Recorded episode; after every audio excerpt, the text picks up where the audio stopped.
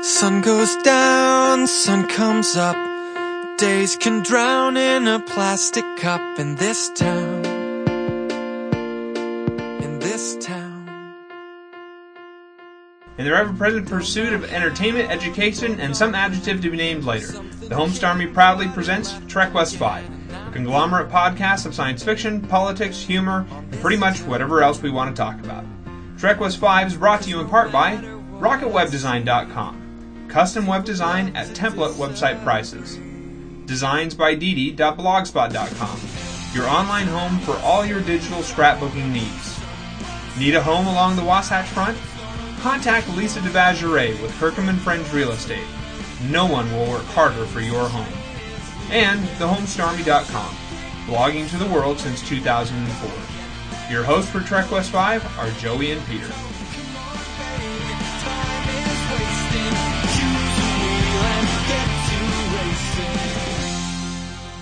Good evening and welcome to podcast 140. I am Peter, And I am Joey.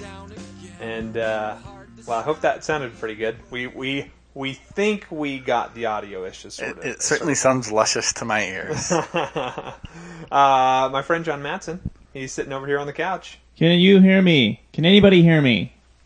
Email in, please. oh. uh, I see my yeah, I see my dots kind of going up. That's fine. Whatever. Hi.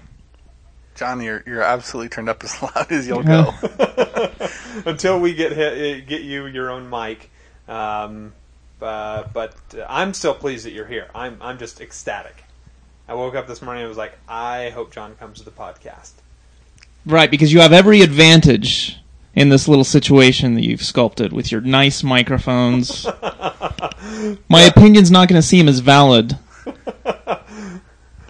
Well, I, I think your May- opinion's Maybe the valid. earth spun quality of your voice will. The- the make your opinion seem will- more no, valid. No, no, no. The opinion will still be valid. It just won't sound as good. That's all. It won't be heard by as many people. I actually care more about the uh, surface of my opinion than the actual root of it. So, Uh, well, uh, welcome back to the podcast, everyone. Uh, thanks for tuning in. Um, good week for everyone here. yeah, mine was all right. Mine kind of ended with a, the, um, I believe is the technical term, but uh, overall it was pretty fun. I, I beat Diablo three, which I was pretty happy about.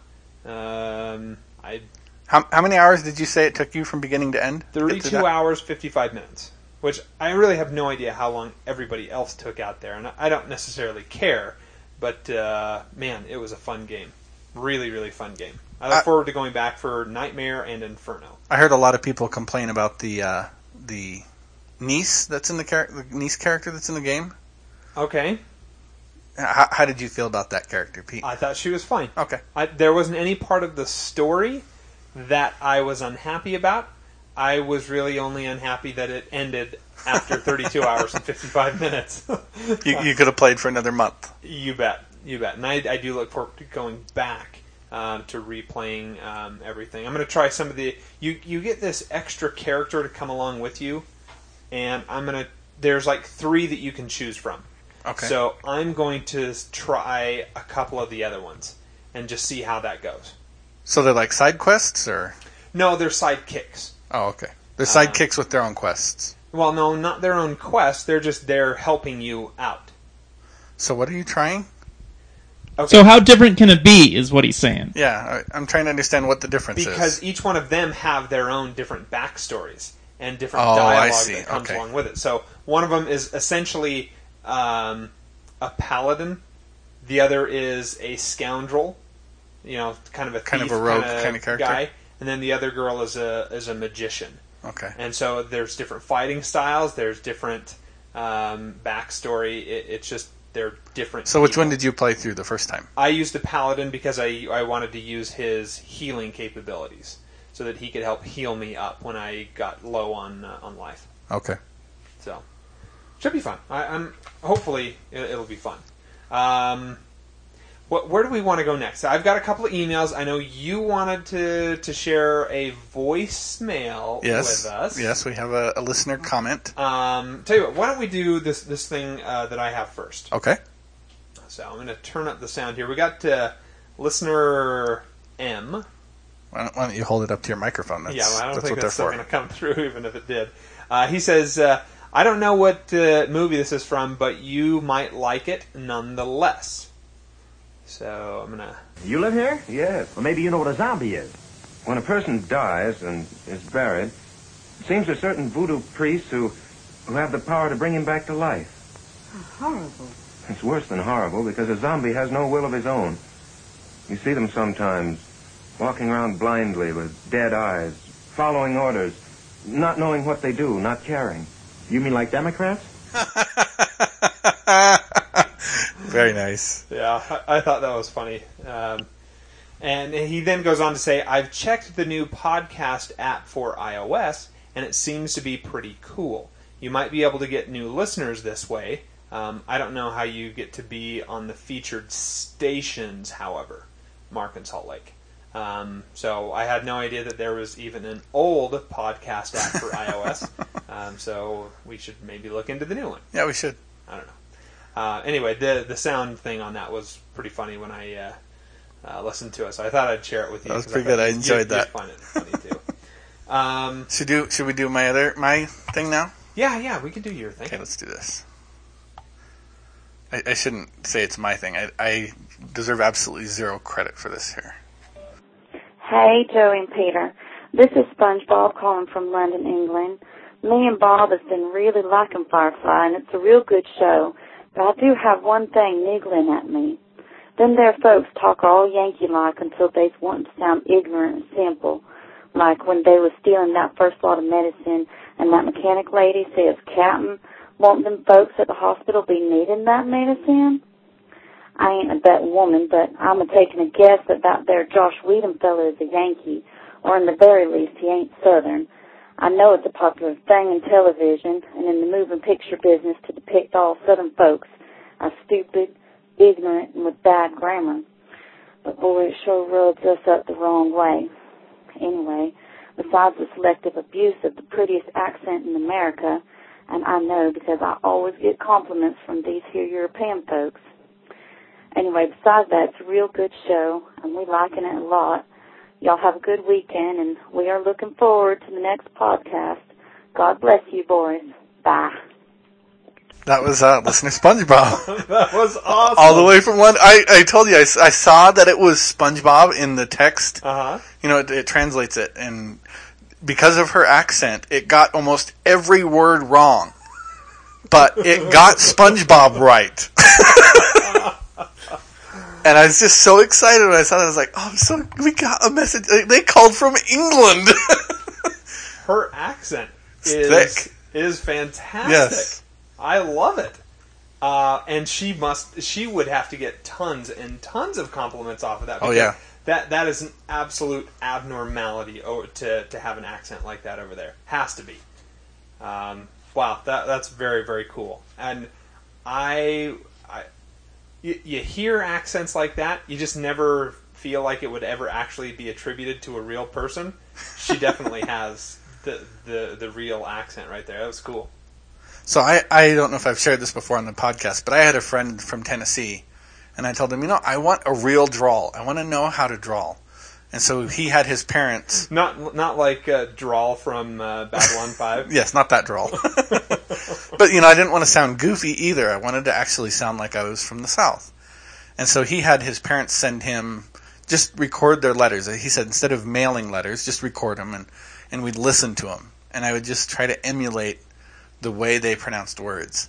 And every once in a while, he would just stop and he'd say, "No, slow, not stupid. You don't want to sound like Forrest Gump." But uh, after a little while, I got to where I, I had such a thick accent that people would mistake both of us. They're like, "Wow, you're so you're both from the South." I'd be like, "Nope, I just wanted to draw."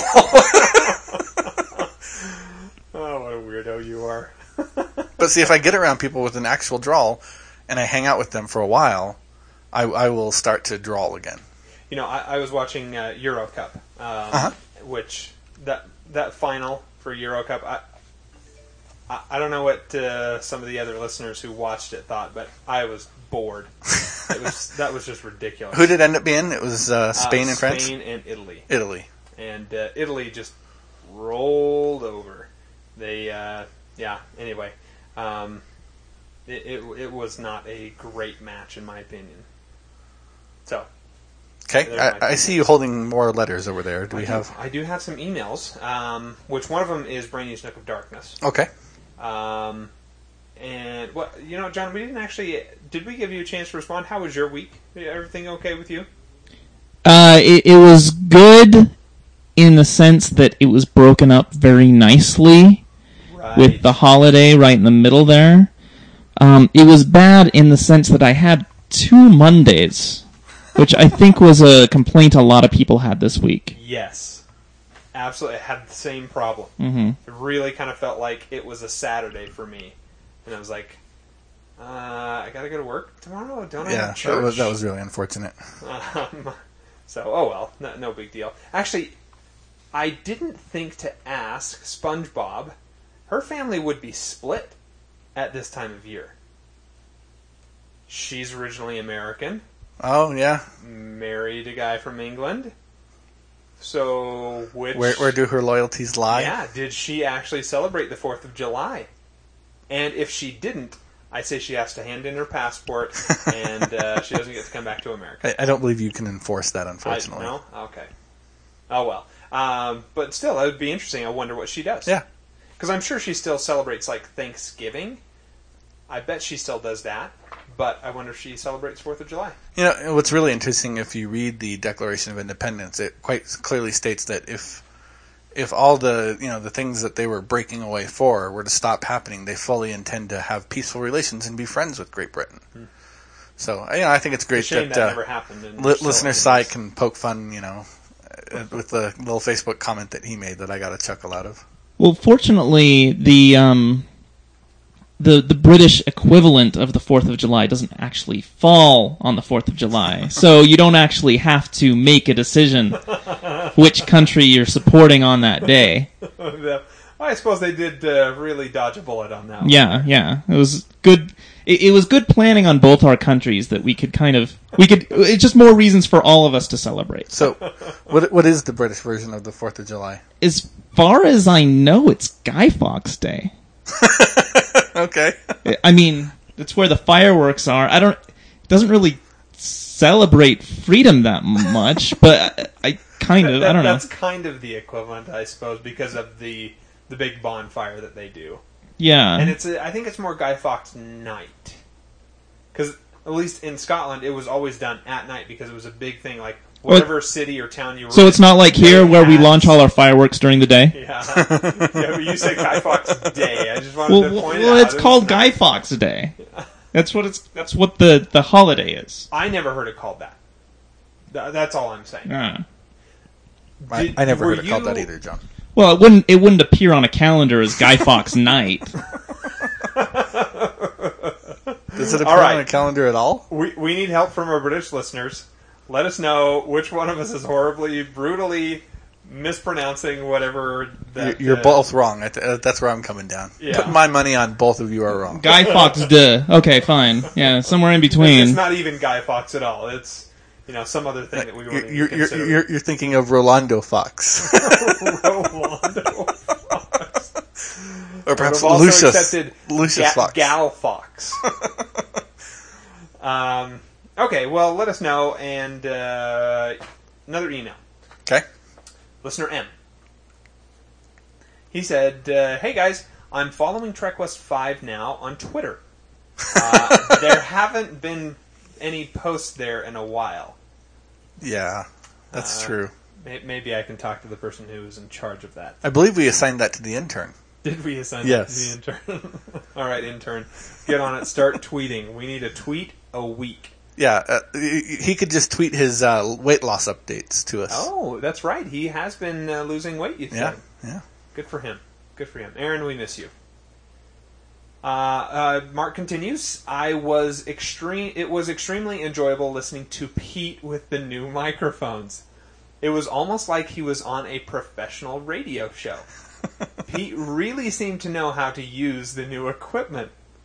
Joey also sounded good, but perhaps he needed to be closer to the to his microphone.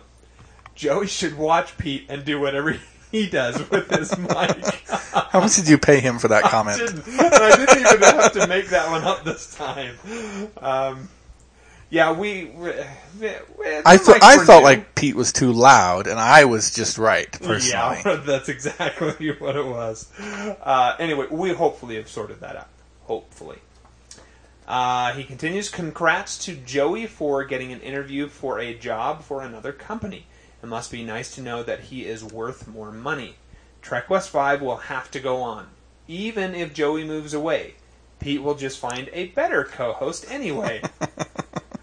Lots of shows survive changing hosts.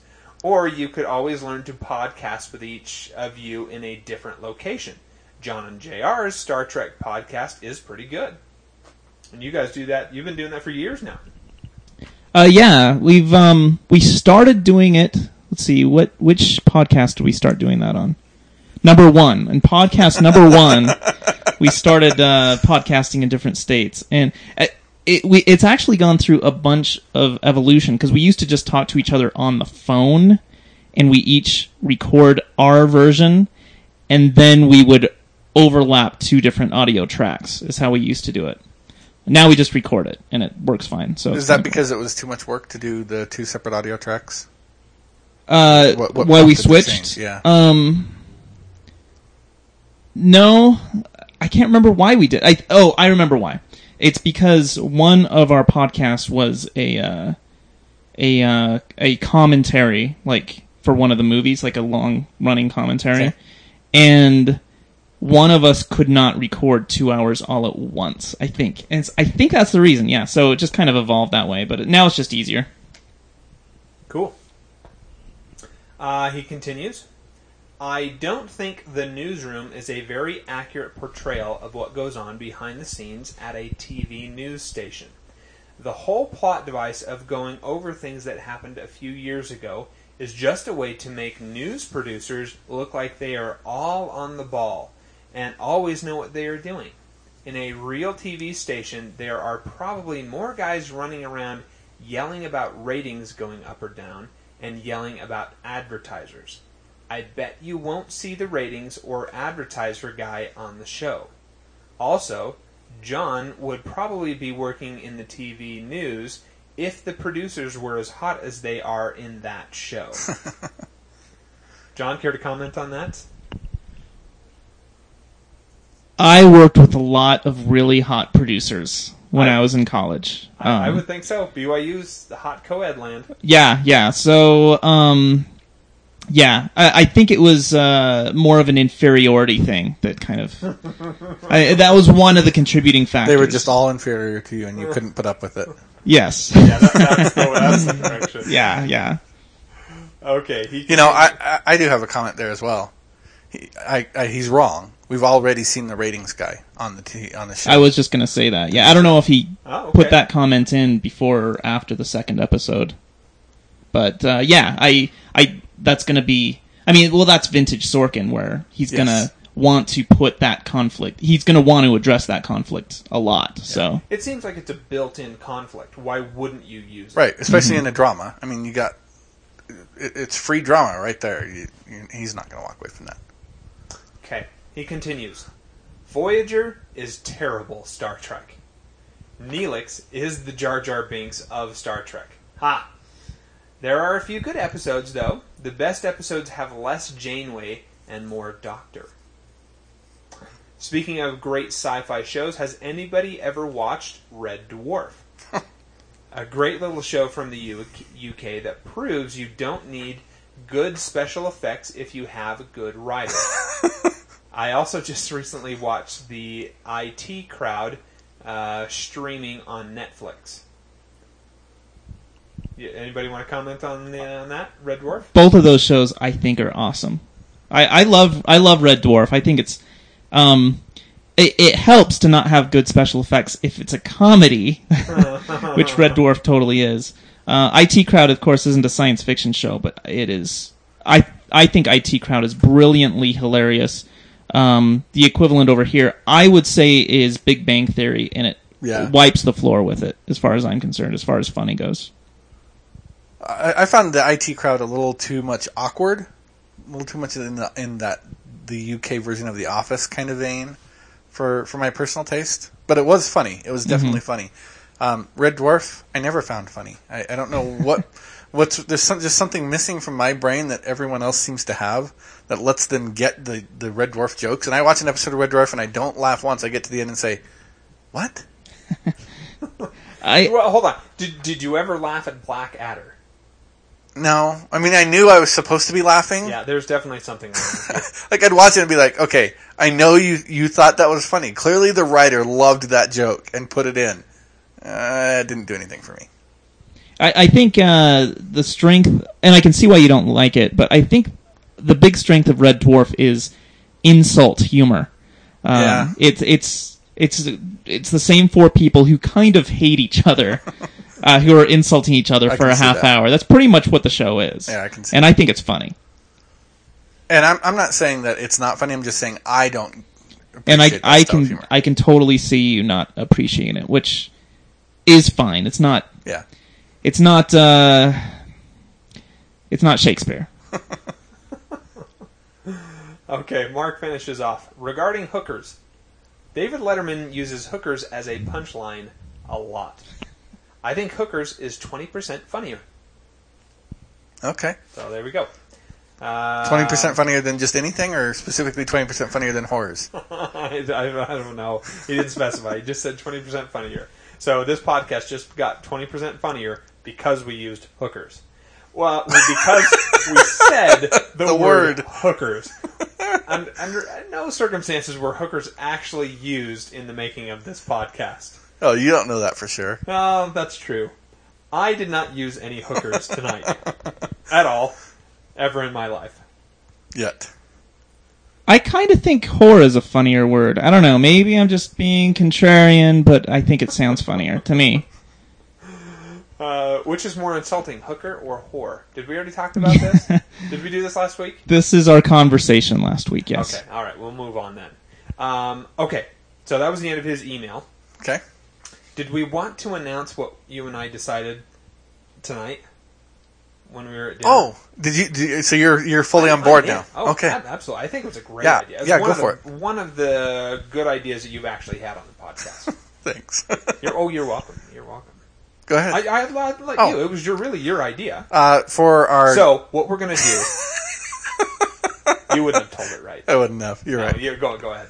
For our our next show after the movie Serenity, uh, the next show will be the recent UK retelling of Sherlock. Oh, hey, wow, nice. That is it. Benedict Cumberbatch. Am I saying that right? I believe so. Yes, Cumberbatch. Yes.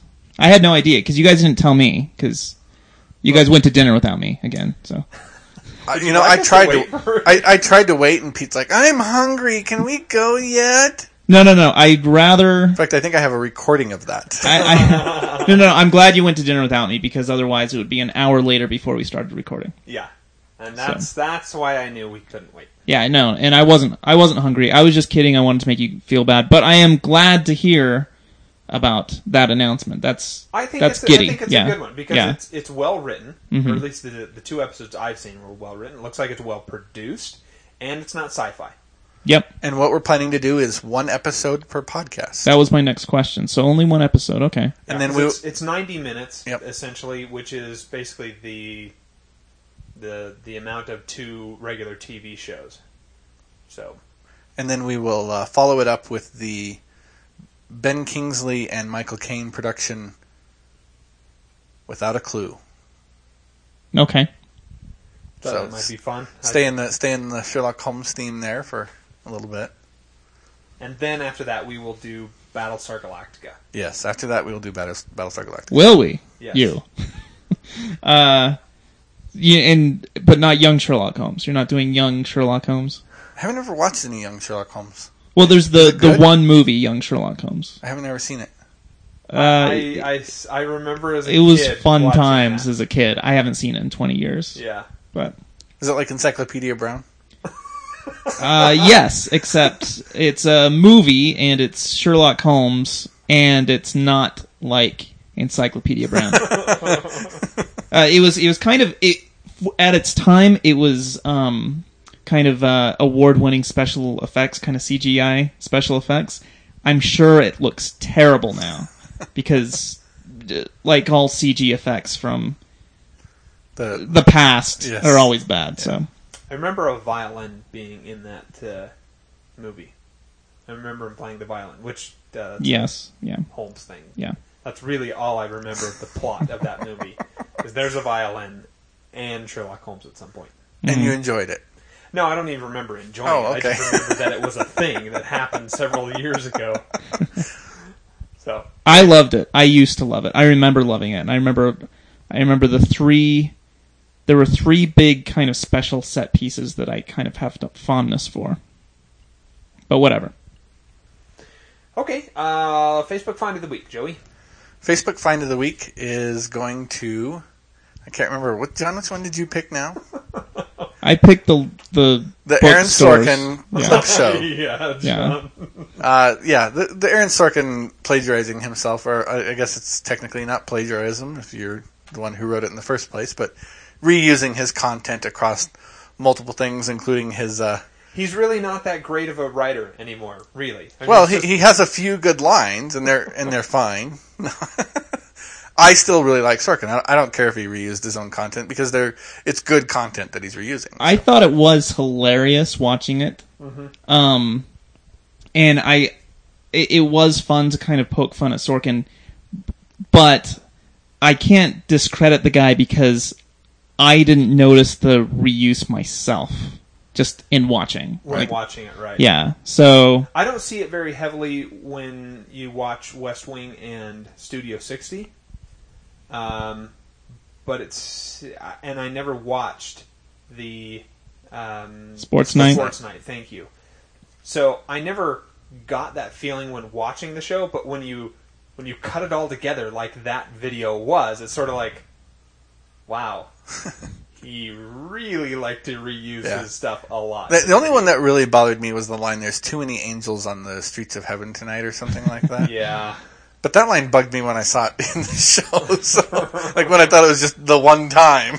Well, I wonder if you actually have a conversation with Sorkin, he actually uses the same phrases over and over Is it again just about, talk. like like Yeah. watching a clip show of The West Wing? yeah, Uh, I wonder if he's more comfortable having conversations walking as well, with the way he Could writes be. it all the Yeah, time. could be. Did you guys? Okay, this is just this is very side, but I totally thought Sorkin. I thought of you guys in this. There's a show on TV um, called "Don't Trust the Bee" in Apartment 23. It's got Krysten Ritter, an actress I like, so I started watching that show. Yeah, yeah, yeah. I saw like like the very first episode. Okay, sure.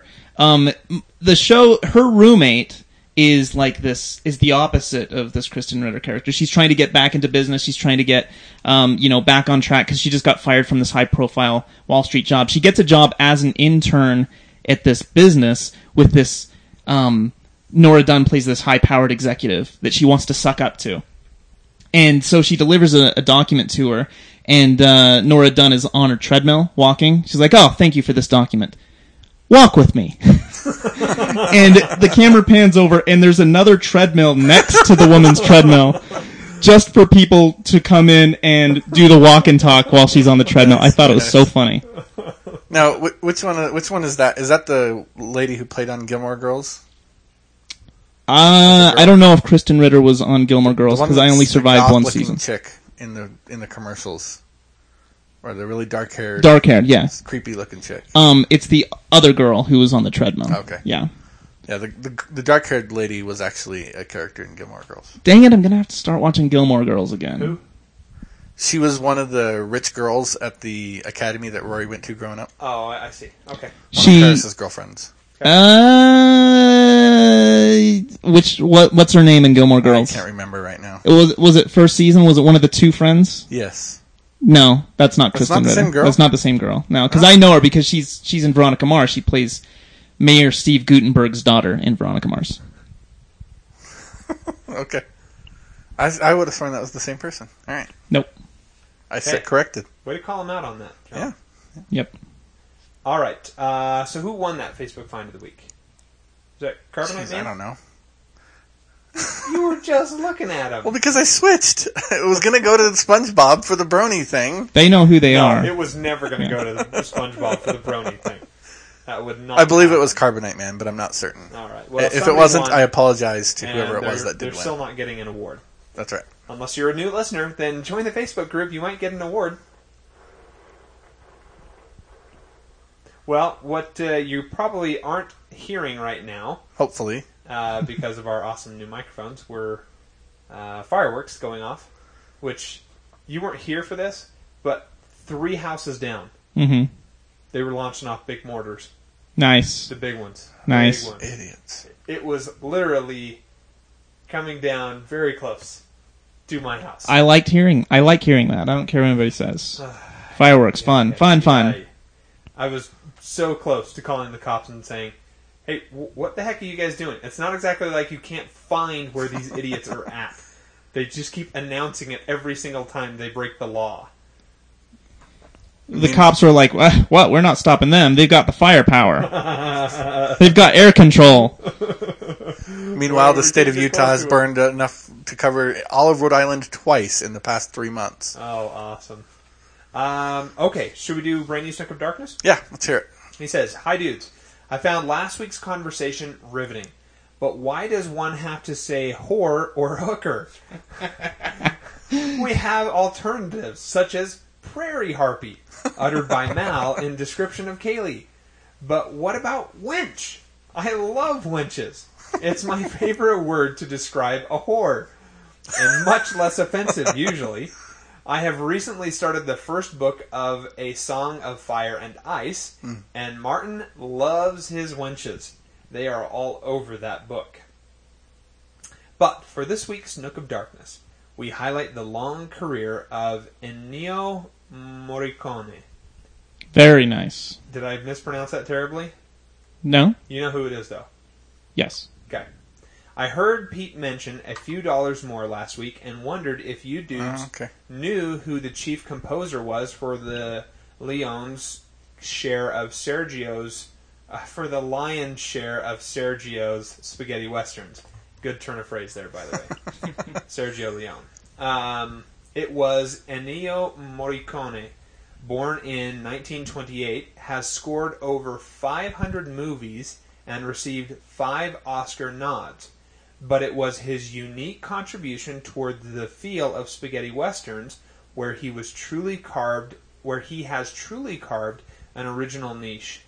Just listen to that memorable, memorably epic theme from The Good, the Bad, and the Ugly, or listen to the lesser known Death Rides a Horse, Ennio wove, whistling creepy harmonicas, gritty electric guitars, and trumpet. The man was a trumpet player, and often his themes are delivered by a solo, high pitched belting trumpet lead. The results are a one of a kind sense of operatic theme, um, are a one of a kind sense of operatic themes that movies it's hard to pick through. Uh, sorry, that are as tragic as they are epic. IMDb Ennio yields so many movies it's hard to pick through. So I recommend the previously mentioned movies and their sequels, as well as any flick with the word Ringo in the title. my favorite tune of his is used in my favorite movie, but it was originally from 1968's Il Merci, uh, Mercenia, uh, Il Mercenario. Man, damn it. Mercenario? The Mercenary. That's the translation. Apparently, my Italian's not so great. With the main theme titled El Arena. So, give it up for a dude who wrote some legendary tunes for some even more legendary er heroes, Ennio Morricone. I'm sorry for anyone that uh, is Italian, for which I have brutally butchered those names. Um, I'm great with my Spanish, not so great with uh, Italian. I think it's Italian. I, Italian. I Italian. Yeah. Thank you, John. I appreciate you clarifying that. It's not me. Italian? yeah it's Italy. Yeah. Yes. Uh, okay, John's Culture Corner. All right. Have you guys ever seen uh, the Star Wars movies? there were three pretty good ones, three that kind of sucked. So I guess it kind of breaks even. Which which were the three good ones? Uh, well, episode four, five, and six. We all know that. We all know that. Actually, only two of those are pretty good. Uh, the the So one which were of the two that are good? what? Five and six? four and five are good. Four and five. Yeah. What the very first, the seventy-seven Star Wars? Oh yeah, That was groundbreaking, sir. way better than way better than Jedi. Fun fun little parlor trick that I learned. Um, go up to any girl, um, someone who maybe not a super young girl, maybe like over twenty-five or twenty-six, and uh, write down on a piece of paper the one with the Ewoks, and then say, "Hey, which Star Wars movie do you think is the best one?" And she'll go, "Um, the one with the Ewoks." And then you turn the paper over, and she's like, "Wow, that's amazing." So anyway, yeah, go watch Star Wars. It's pretty good. You know, Joey and I mentioned this uh, on the ride home tonight. I think that the Star Wars franchise, new and old, are all pretty good. The the new ones that is get a not worse. what you mentioned on the way home tonight. they, they get a worse rap than they deserve. Surely. Yeah, I, I think the the trouble is people look at the originals. People our age, when they first came out, they were like, "Oh my gosh, this is amazing! This is so fantastic! Nobody has ever done anything this you know epic before." And so we look at them through those rose-colored glasses of hindsight and nostalgia, and we automatically ascribe to them some sort of greatness which they really don't have. If you actually listen to the dialogue, it's terrible. It's terrible. in all of them. Yes. Right, Not right. not a one of them is. Are, are you getting any sort of you know classical um, expose of you know human emotion or anything like that? It's a silly sci-fi story. Now, don't get me wrong. I love it. Mm-hmm. I think it's fantastic. I'm a huge fan of it. But when I have to sit there and listen to people go on and on about how, oh, he totally ruined the whole story by doing episodes one, two, and three. They're awful. They're terrible. It's like, you know what? I, I don't have any respect for you at all anymore. It, it, well, it is a very silly argument to say that by making those first three movies, somehow the other three movies Get diminished. get diminished. They do get diminished by when they actually when he actually went and changed the original three movies. I, I will agree with that, but Re- remaster actually is the term.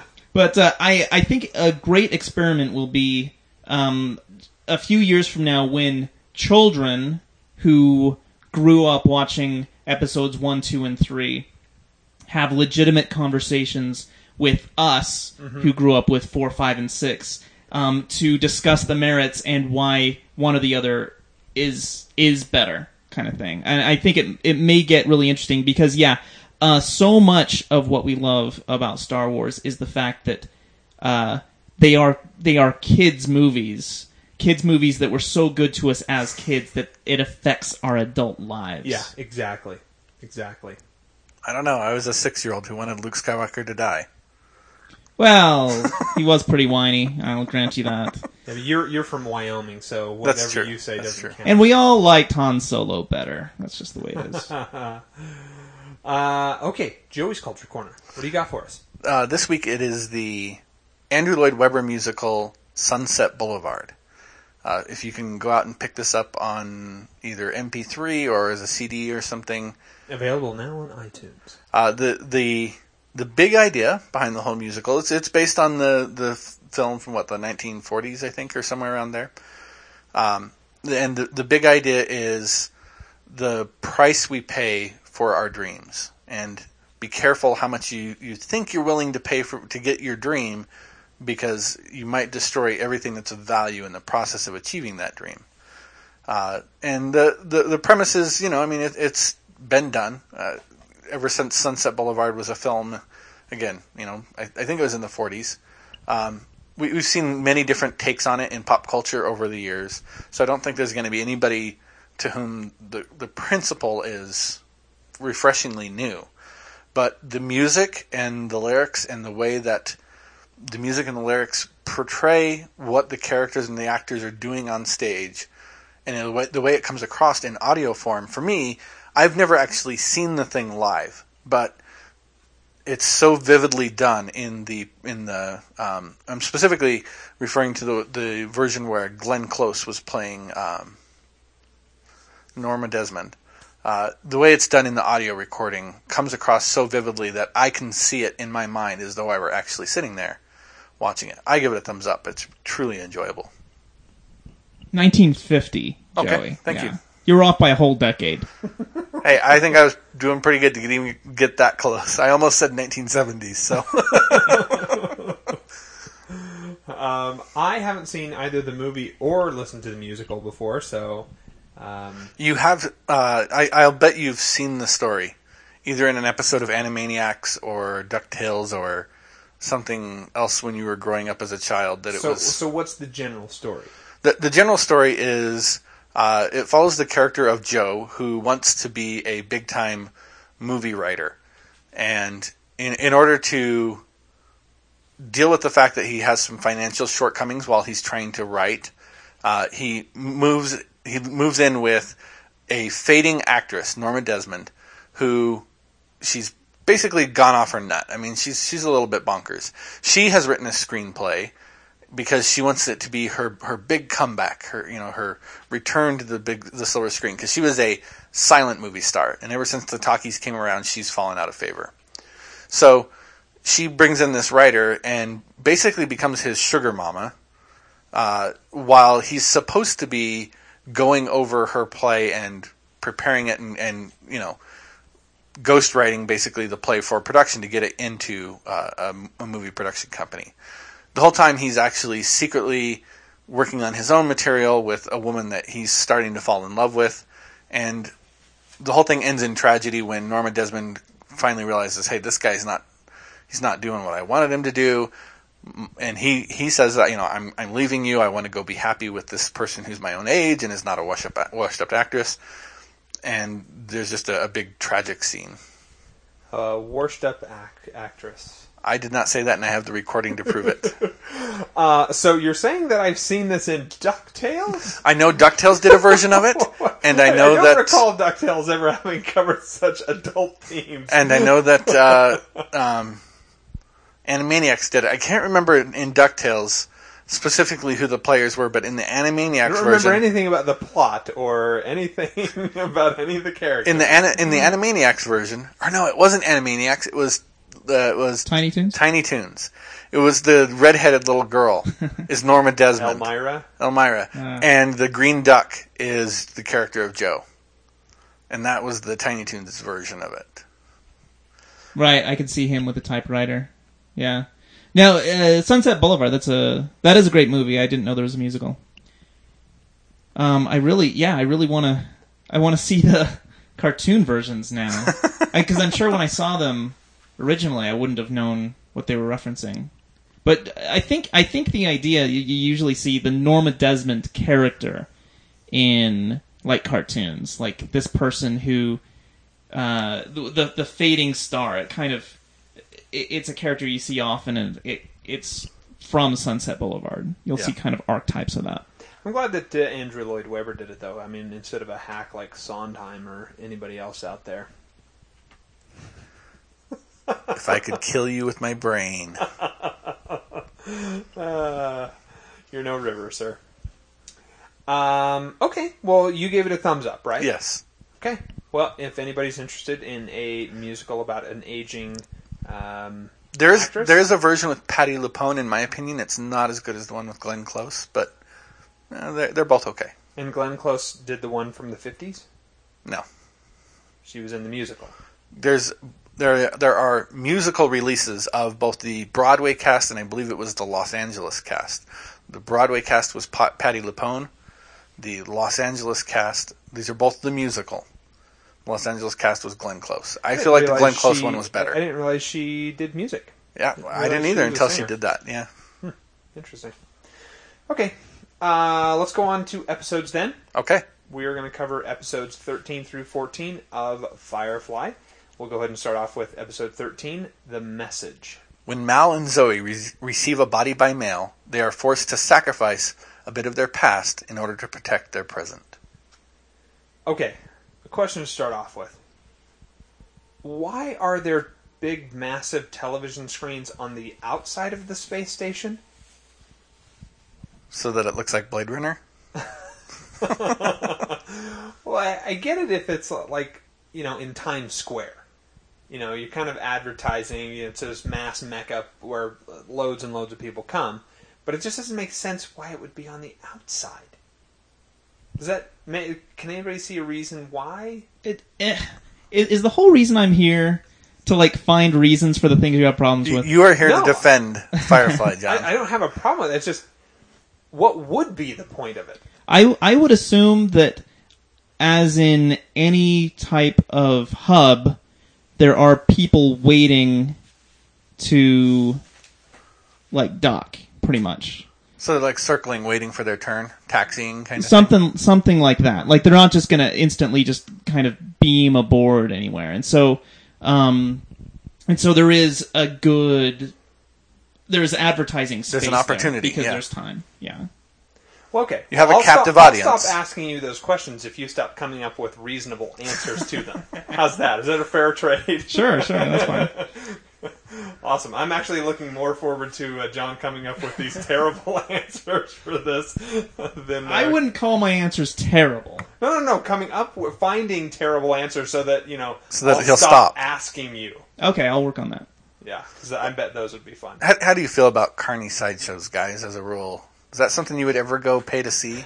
I I always wanted to like as a kid, but as I grew up, like e- going to the the county fair when there was like, oh, come see the world's biggest alligator or come see the world's biggest horse. And it's like, as a kid, I was like, oh man, I totally want to see that. As I got older, it's like, uh, no, thanks. I, that's dumb. John, Uh, no, it never really interested me. Not so much um, because I'm like, oh, I wouldn't find any interest in it, but I just freaks of nature just upset me. I freak out really easy with, with stuff like that, so I, I usually just avoid it. I don't I don't get I don't get much entertainment out Is of it it. safe to say that nature in general freaks you out, though? Yeah, normal nature is bad enough. is bad enough. Yes, exactly. Um, when nature starts mutating, then it's like the stuff of nightmares for me. Okay. Oh man, Th- this is why you're on. I, I want you to come on the podcast. Fair enough. You're awesome. Um, okay, so Simon's an idiot. Uh, He, he goes for the joke. I, what in the world was he thinking? Never do this with a woman. Uh, just in case there's anybody out there who's still not sure. Definitely a bad idea. To be fair, once you're married, you can get away with it a lot easier. you can make those kind of jokes, and your wife just rolls her eyes. You make a joke. Oh yeah, you're the only wife around. yeah. Nice. Uh, you know, we uh, my my mom when we first got married, my mother loaned us some tapes that was like a some famous marriage counselor that did a, a session and they recorded it, and the guy, the marriage counselor guy says, "Okay, husbands, I'm going to tell you what not to do here." And you know, my wife and I were listening to this as we're driving down the street, and the guy says, "Don't ever, you know, take your wife to a work party." and introduce her as this is my first wife, Dee Dee. They don't find that funny, and I I'm just laughing and laughing like this is the funniest joke I've heard in weeks. This is my first wife, Dee Dee. She and she's just getting so mad at me. She's like, "Why do you find that so funny?" Because it's so ridiculous the idea that I would ever have a second wife. That pointing it out is it's just funny. It's playing with expectations and and playing with the English language in ways that are just funny and to this day, I've never dared actually use the joke, but man, I want to so bad. It is such a great joke. Tell you what, when I get married and you want to introduce me, okay, you can introduce me as Pete. Oh, and this is his first wife, Oh, that works. so and so. Because she's going to hate me anyway. I can't see how she could do any other. Um, okay, so here's the thing: we have the postal system, or at least some form of Yep. Transportation of mail or goods of some sort. How do you suppose that works? Is it seems like it might be regulated by the actual Alliance. alliance, and it seems like this guy had to go out and get a license to He he's a franchisee. I, I look at it as like a UPS. I, th- I think it works similar to the way UPS works. I've become a franchisee of UPS, but I still have to adhere to the laws of what the alliance tells me we're allowed to ship around. Okay, and that's fine. That's fine. I'm I'm good with that. I, I like that idea. But how does it work in an interstellar travel system? Because you, you know, do, does Malcolm have like a PO box? He has he has an account station, with do you think? UPS. And and how do they go about like saying, "Hey, you know what? They just got mail in." Like he gets he gets this dead body Yeah. that could have literally been sitting around for weeks while he's making some run, and he's just sort of like, "Yeah, I'll get around to that eventually." You know, it, do you suppose that's how it works? Well, the guy did ma- mention that he had sent Mal a wave, which I think is their way of saying, you know, a message or an email of some sort, Okay, to say, I have important packages for you, come get them. He sent him a Google Wave. they had no idea that Google Wave wouldn't be around in the future. way to go, Whedon. I think Really Google Wave was in the that up. future for Firefly. Um, anyway, I, I think that that's really interesting. I wonder what that wave system is then. If you know, what's that next bit of technology that exists out there in the form of you know the wave that you can send around? I wonder what that is. And obviously, we're we're not going to get an explanation, Yeah. but I'm just curious. I mean, if it's well, they clearly have some form of the internet. I mean, we saw it in the episode Out of Gas when he talks about, you know, there's something you can do here. You can boost the signal by sticking it in. I can't remember now, but they, they they have some form of signal that there's obviously relay stations set up, and and they do have some kind of wireless communication system that goes throughout the known verse. okay. Um, why do you guys suppose Jane's mom put hay? in with the hat. in the package with the yarn hat. what, what sort of padding did she feel like that package needed? Or am I just getting too analytical at this point? Okay, here we go. All right. As we all know, space is incredibly cold. So there is a chance that the hat could freeze within the box and get jostled and shatter. Okay. You're, I- you're still trying too hard, John. you know, I I thought it was interesting. You know, they start off talking about uh, they they're having trouble still fencing the Lassiter that they stole in the previous episode, I like that. I like that crossover. and I just it made me think. You know, if I had stolen goods, I I don't know who, how I'd fence them these days. I I don't know how you'd get rid of something that was hot. Do you guys have any ideas, suggestions, maybe contacts you can hook me up with? I don't even know where to get. I don't know even know where to purchase hot items. So uh, I don't. uh, If you ever watched um, Breaking Bad, that's one of the huge like conflicts of at least like the first couple of seasons. Is like okay, we have this talent, we can do this.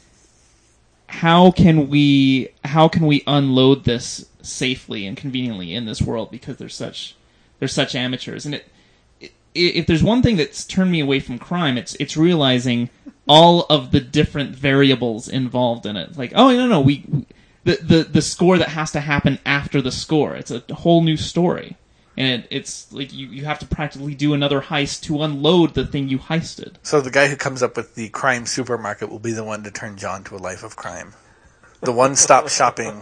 yeah no that would be a great idea that's what that's what a, a crime kingpin should be should be more of a A Walmart of crime. Yeah, a Walmart of crime, and not some menacing figure. Make it open to everybody. Well, I mean, it's a it's a business. It really comes down to it's a business, and you have the exact same issues that every other business has out there. You got a product, you got to move it to your clientele. How are you going to do it? A middleman. Yeah. I, no, I, I get what you're saying. I, I was just commenting on the fact that there actually was a time in my life where I had a person that I could rely upon to get rid of stolen items if I had so desired to do. Not saying I ever did. Um, but now that I, you know, I no longer have contact, I haven't heard from that guy in 15, almost 20 years now. And so I'm like, this just, it just, just got me thinking, yeah, if I had a hot item, I'd have a little bit of a tough time getting rid of it. Curtis. Okay. I, I was listening to some more stand-up The comedians paladin this front. week. Um, one of the guys said how uh, he wasn't an experienced drug user because he doesn't know any drug dealers, and from his understanding, the way you know a drug dealer is is you just know a guy in elementary school who becomes a drug dealer eventually, and that's your in. Other other than that, he doesn't know how to find that in. If it doesn't happen in elementary school, it's not going to happen for you. So just move on. Um, okay. So turns out this guy is an old army buddy, and so we get this flashback battle scene. Um, Yeah. And we we get to see um, Zoe. Pretty scary. Yeah. Uh, I, I don't mind I, would, saying I wouldn't. that- I wouldn't want to tangle with her. yeah, she scared me. She was just so matter of fact about the whole thing, Mm-hmm. almost sociopath kind of thing. Just no, no emotion. Just yep, slit the guy's throat. I, I think it's fair in that cer- in the, under those circumstances to become a sociopath, at least temporarily.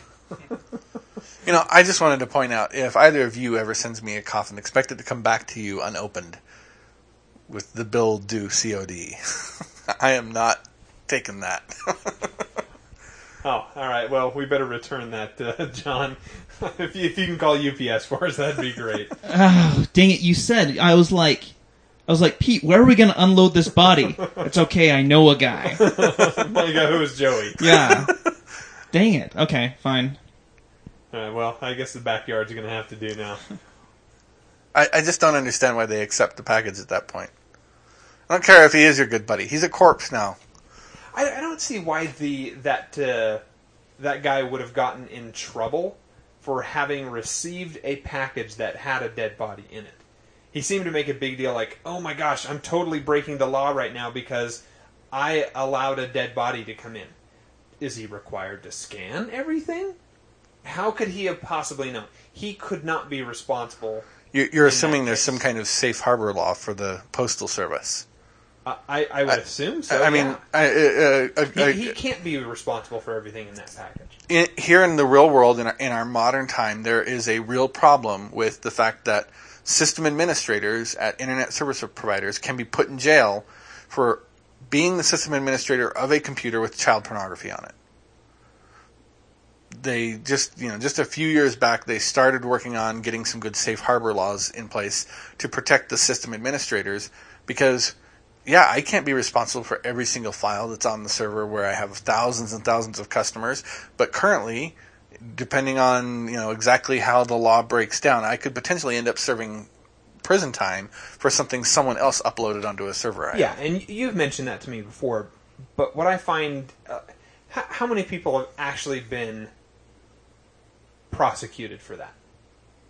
How many system administrators have gone to jail for it? I know of at least three. But how many people have actually gone to jail over child pornography? Just a handful. I mean, it doesn't. It's not something that happens every day, right? Oh, I I disagree. I hear about that on KSL all the time. Really? Oh yeah, all the time.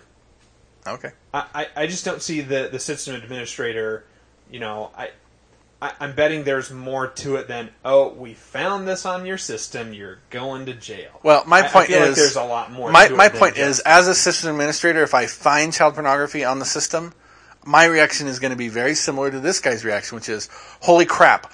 I could potentially be in trouble for what happened here, even though I had nothing to do with it." I I, would, I understand his panic. I, I could see his panic if he's required to like announce it to the alliance. Oh my gosh, this package was opened in my presence, and so now I'm because I have actual knowledge of it. Versus a system administrator who finds it, doesn't actually do anything about it, and allows it con- to continue to be there. Then I, I personally see that. Well, maybe that he person. supposed to report it. We don't know. Yeah, we don't. Uh, We we don't. I thought I thought it was. You said is he expected to inspect everything that comes in? I. Why wouldn't he? If if someone, if if you um get furniture delivered to your house, um and it's like from a large item shipper, then uh, you are expected to uh, inspect it before the driver leaves and checks it off. Um, and if if you find damage later, you call the people you ordered it from. I know this a little bit because of what I do. Uh, and uh, you know, and then those people contact the shipper. The shipper will say they checked it off. This has nothing to do with us. And so, in a sense, um, this could work in the same way for this guy. Whoever unloaded it, uh, and he, you know, had his little clipboard. He checked it off. The He has to inspect the, that. the, the responsibility passes on to him as far as what's in it. could be. Yeah, that certainly could You know, along that along those same veins, uh, last year my parents were trying to buy a new I can't remember some kind of mechanical piece of equipment, and the guy brought the box out. You know, they drove the big truck out to my parents' house, unloaded the huge box, and there's oil leaking out of the bottom, and the top corner is all smashed in. And my mom says, "I'm not signing for that." And the guy says, "Well, I'm not leaving your house until you do." And he sat there in my parents' yard for four and a half hours before my mom finally called the store and said, "Hey, you got this guy here, and he wants me to sign the paperwork, but the device is not in acceptable condition." And they said, "Well, it's tough. You already paid. You need to sign the paperwork, or he's not going to leave." And so she went out there, took pictures of everything, recorded the guy saying. Yes, I understand that there's damage, but I will not leave until you sign the paperwork. she signed the paperwork, and they still ended up eating the whole thing. My parents did. I'd So have called the police. that's a good good point. Uh, you want to say what the uh, carrier was in this case? I think that's worth it, worth worth mentioning. Yeah, you I, can I give believe it it back was a little bit. Boulevard Home Furnishings in St. George, Utah. Nice. Okay, everybody remember that. Eat It Boulevard Home Furnishings. Wait, what mechanical thing can you get from a home furnishing place that has? I'm trying to remember. I remember it had a motor of some kind in it. It might have been a. Uh, A really really nice hide of bed. Their their generator TV that you, ha- you then have to uh, rip cord on I, it. To I was gonna say. I think start. it might have been actually a, like a generator of some sort, a power supply generator.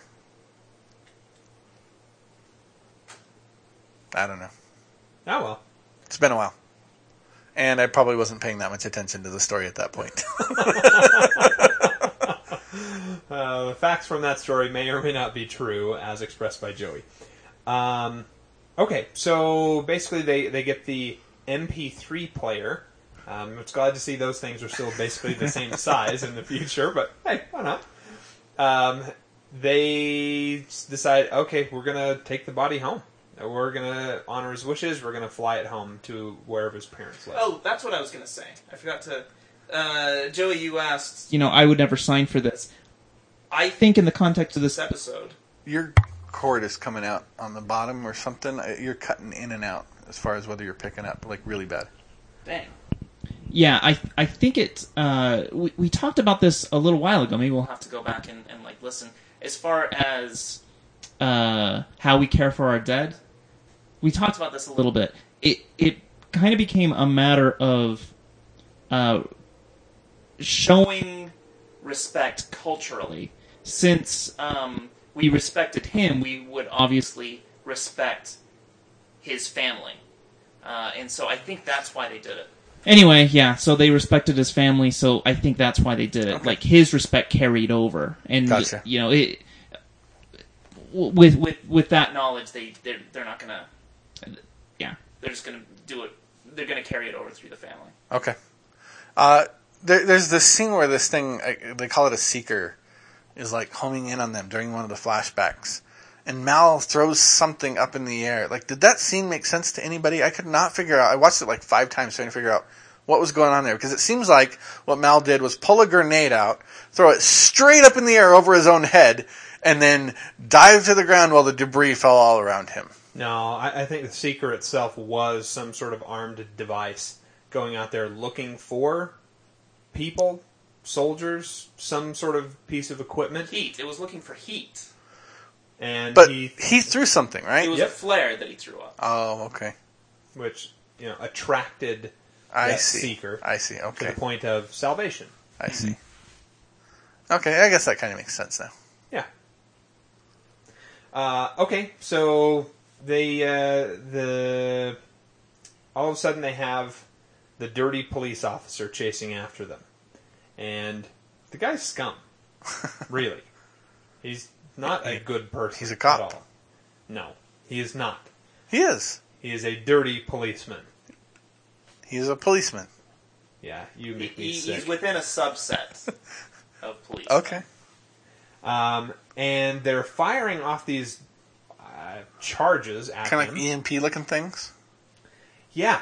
Um, I'm assuming I- which would be more effective in space, firing off EMP devices or like actual percussion, like explosive things. Well, in, in space. Just as far as um, carrying it, carrying the explosive around, an EMP would be much more space and energy efficient than carrying around something with enough air in it to actually create a concussive bubble in outer space. Hmm. so then, what was that thing that they were were carrying? Do you think? I, I don't know. I, it might have been nukes. Could have potentially been nukes. Because that doesn't need air. No, it doesn't. I don't know how a nuclear weapon or a nuclear weapon works. Not familiar with either of them. So Uh, they go boom, really big. Yeah, read the. Uh, I believe it's chapter twenty-four of Tom Clancy's *The Sum of All Fears*, where he actually goes nanosecond by nanosecond and walks you through what happens inside a nuclear explosion. It's very cool. Or can I just watch the movie with uh, No, you would you would not get the same effect. Well, no, he would play it in slow motion though. that part. okay. Uh, anyway, uh, River lays on the coffin. and this uh, kind of goes into this oh, you know, hey, we all deal with death in a different way. Um, you know, because Jayne. I- Wants I- to celebrate life. Yeah. Shepherd is gets contemplative uh, a little bit. I would think that that would go the opposite. That the guy who's constantly living on the edge would be the one who's like, "Whoa, my life could get snuffed out at any moment." I don't know. Maybe that's just the way I would if I would react if I were Jayne. I thought when they explained it in character that it made a lot of sense. Where he says, you know, Sure. my line of work, you never know when the, the next thing's coming around, and it's meant for you, so you live it to the hilt all the time. Yeah. I felt like that was consistent. Seems like Jayne is kind of a an addict of uh, I don't know jocularity, uh, having fun, kind of this Mhm. Jovial. Li- live nature. it up kind of So guy. so he he he tap into his stash more when he's stressed out, maybe. It's just weird because recent, uh, matter of fact, this week I my mom called and told me about a couple of people from back home that died this week. Uh, you remember the name Peter Acosta? You told me about that, that he'd passed away. I don't remember him. Yeah, The name rings a bell, but and, and then the the father of one of my childhood friends um, also died of a stroke, and so it was just it made me stop for a second and go, wow, okay, people are going to start dying here Yeah. eventually. As, as I'm getting older now, I'm not really in danger of dying relatively soon, not that I'm aware of, but but you know I'm going off pretty quick here. there it's going to start happening now sooner and sooner and sooner and so it gave me a moment of pause i, I acted more like Shepherd in that case okay. and The- the I, thing I, I actually- I could have acted more like river um, you know to Went laid on their coffins. lay on the coffin The thing I really liked about this, just prior to the scene that you're describing, where they're all kind of huddled around in the cargo bay, and you know, Wash immediately says, "You know, I, I need to go lay in a course. It's about two days hard burn from here." The the fact that it seemed like everyone in that room knew how to handle the situation that they were in. They knew emotionally and socially how to interact with Mal at that point to give him what he needed from those people.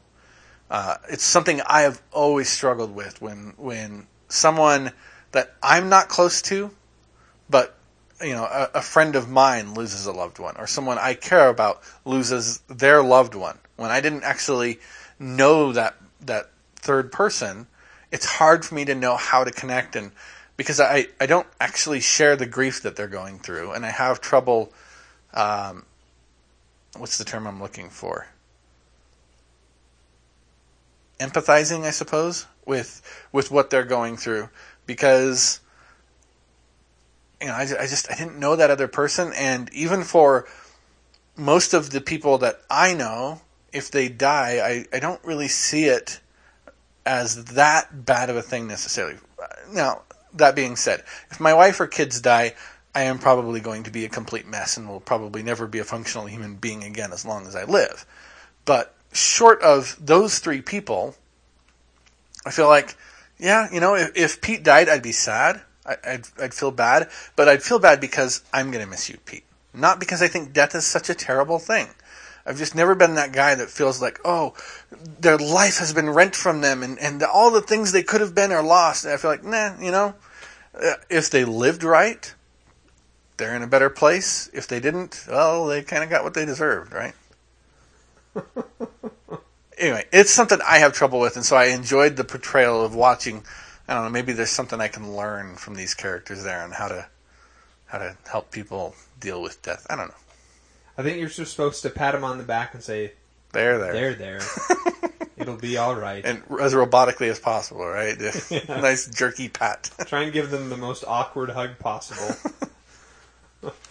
um, anyway, so a lot of stuff suddenly starts to happen uh, because they're realizing, uh, oh crap! This apparently there was something maybe in this crate that this guy wants, and so they start ripping it apart.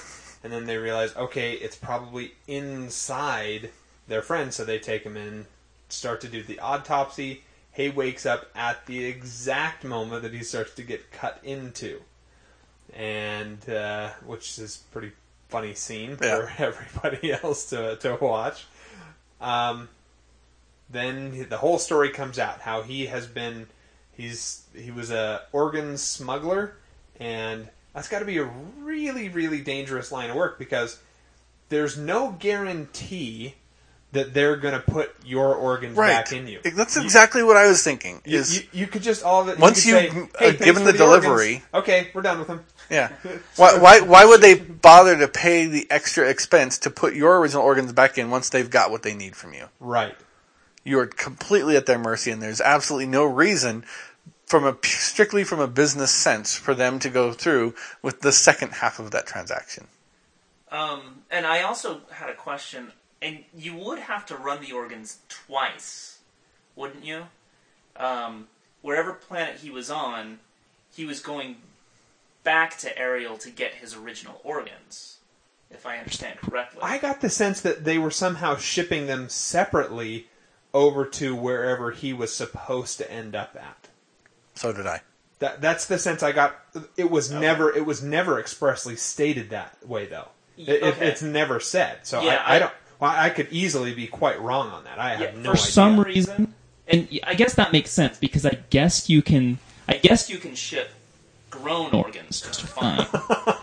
but um, uh, yeah, I got the impression that uh, he had to get rid of his organs on Ariel, then he had to go somewhere else with new organs. Then they had to fit new organs that they were growing in that place, where he had to go back to Ariel to get his original organs back.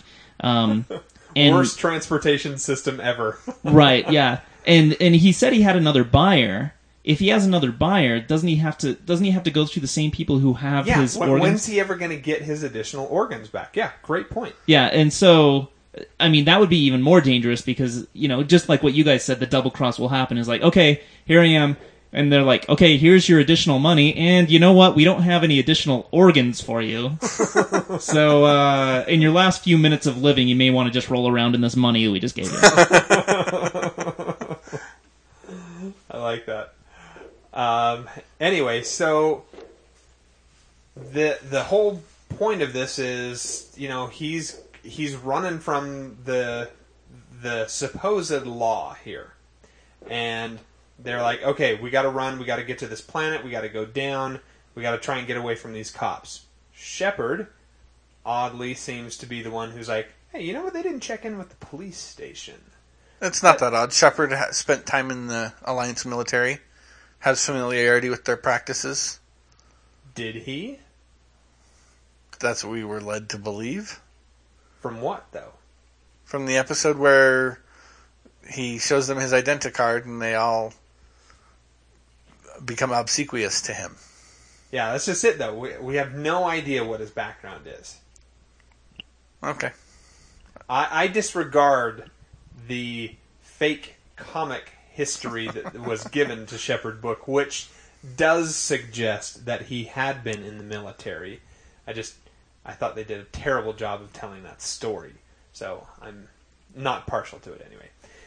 So they realize, okay, well, we've got this plan to, you know, here's what we're going to do.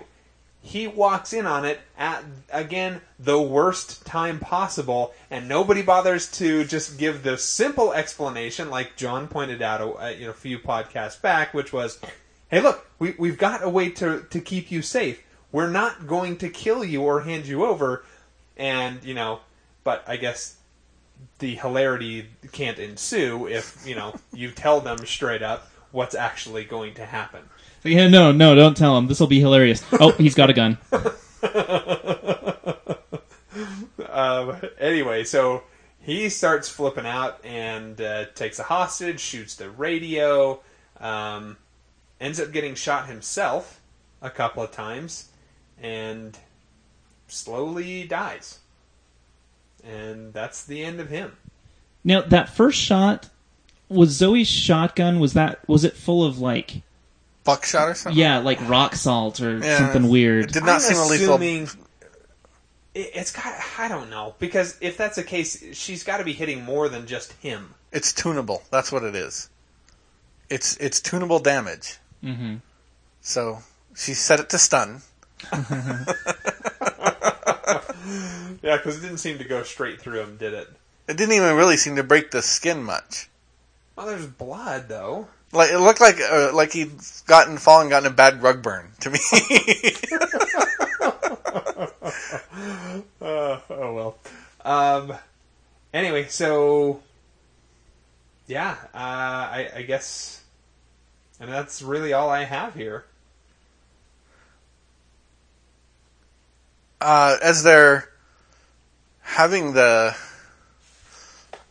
Did I write this down in the wrong spot? Is there a funeral scene in this movie? Yes. Okay, in this episode movie. There, there's there's a funeral scene in both In both episodes. these, okay. So I wrote down here on this episode, why do we uncover our heads as a sign of respect? Uh, Jayne, yeah, Jayne takes off the silly hat.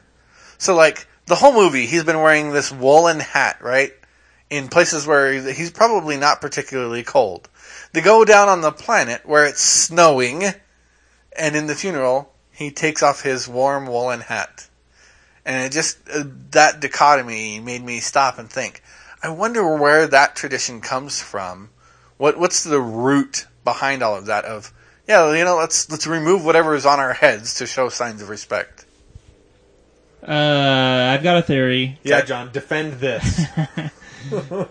Um, I think it's in defiance of the Jewish custom to show reverence by putting something on your head. Uh, so we're just, we're all still mad at the Jews. Yeah, yeah. Some, well, so, someone back when, because we don't know the reason. I mean, we just admitted that we don't know. But someone didn't like Jews. And so they're like, I'm going to show respect in the opposite way. Interesting. I, I wonder if it has anything to do with saluting. Is what that was. That was the thought that I came up with this, because if you're in uniform, you don't put your hat over your shoulder. You put your you hold your hat in your other hand and you salute. Hmm. But if you're yeah. out of uniform, you're supposed to put your hat over your shoulder.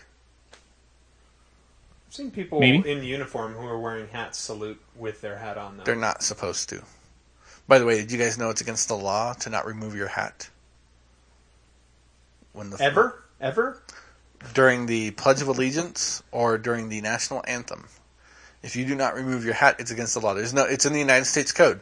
There's no penalty defined for not doing so, It's a federal law. but it is a federal law that that it, you are to do that. I thought that was kind of interesting. I was I did some research trying to find the answer to this question. Didn't come to anything that really felt like an answer that made sense, but I wish the government would get out of our lives. Let me wear my hats wherever I want to, whenever I want to. I did come across a post, uh, a post, an entry from Emily Post in 1922, I think it was, that said, uh, if you see a person wearing their hat during the Pledge of Allegiance or during the national anthem that it is perfectly within your manners to reach over and remove their hat. It's a man, or yes, a man. Okay, because because women. Women are not supposed to remove their hats. Okay, Yeah. Hm. Double standard. Okay. Uh, did anybody else notice the grav, uh, anti-grav conversation that Kaylee had with um, the the the kid? Uh, What was her Tracy? Tracy. right. She because said she was saying, "Hey, this is going to get really weird for a little bit because we're in our own anti-grav area, but we're headed into a planet that has its own gravity, so it kind of plays tricks with your stomach." You know, basically saying, "Yeah, it's a little going to get a little weird, a little fuzzy for you here, real quick." I thought that was kind of neat that they talked they about acknowledged it. Yeah. yeah, that there is, you know, this thing that exists that allows gravity, whatever that thing is, it encircles that bubble of the ship. Right, and I never noticed them talking about gravity before. I just figured it was a strictly uh, budget thing where we're supposed to assume they're floating around on the ship, but they're not. They're not going to show it. There'd be handholds all over that ship. hmm Um, anyway, I, I don't have anything else. John, you going to cover anything? Uh, not really. I. I mean, I'll just say really quick. I just sat back and enjoyed the episode for the most part. Yeah, good one. Let's go with Brainy Smurf. Listener comments to Okay. start off with. He says, "I love the quote about magical wish granting planks. I also like this episode much more during the rewatch. It should be called Gut Runner. Now there's a title. Hmm. Uh, Mandarin quote of the week is from this episode, Dong La. In the context of the episode, it means, You understand? I thought so. Good. Now shut up. but it usually just means, You get it, dude? The gut running idea is also pretty good sci fi. So, sci fi 7, TV 8, Western 8. Uh, listener M says, "Is it just me, or is Zoe extra hot in battle?" I, yeah, I'm gonna go ahead and say that's just you. No, Uh, I'll, I'll speak for myself there. Is he speaking of the flashback battle where she was crazy, or just the battle in general, like the present day battle in this one? she she she was at an appropriate spot on the crazy hot scale. nice. Uh, he continues, I like that Jayne likes his mom's hat. It's good to know that the mail still works in the future. And it's disappointing that the funeral industry is still a cartel and won't allow the market into their corrupt business. Uh, shouldn't privacy, uh, shouldn't, shouldn't Private Tracy have thought out his plan better? He didn't exactly wake up at the best time. I'm interested in uh, his business model, though. Smuggling internal organs would probably be very profitable.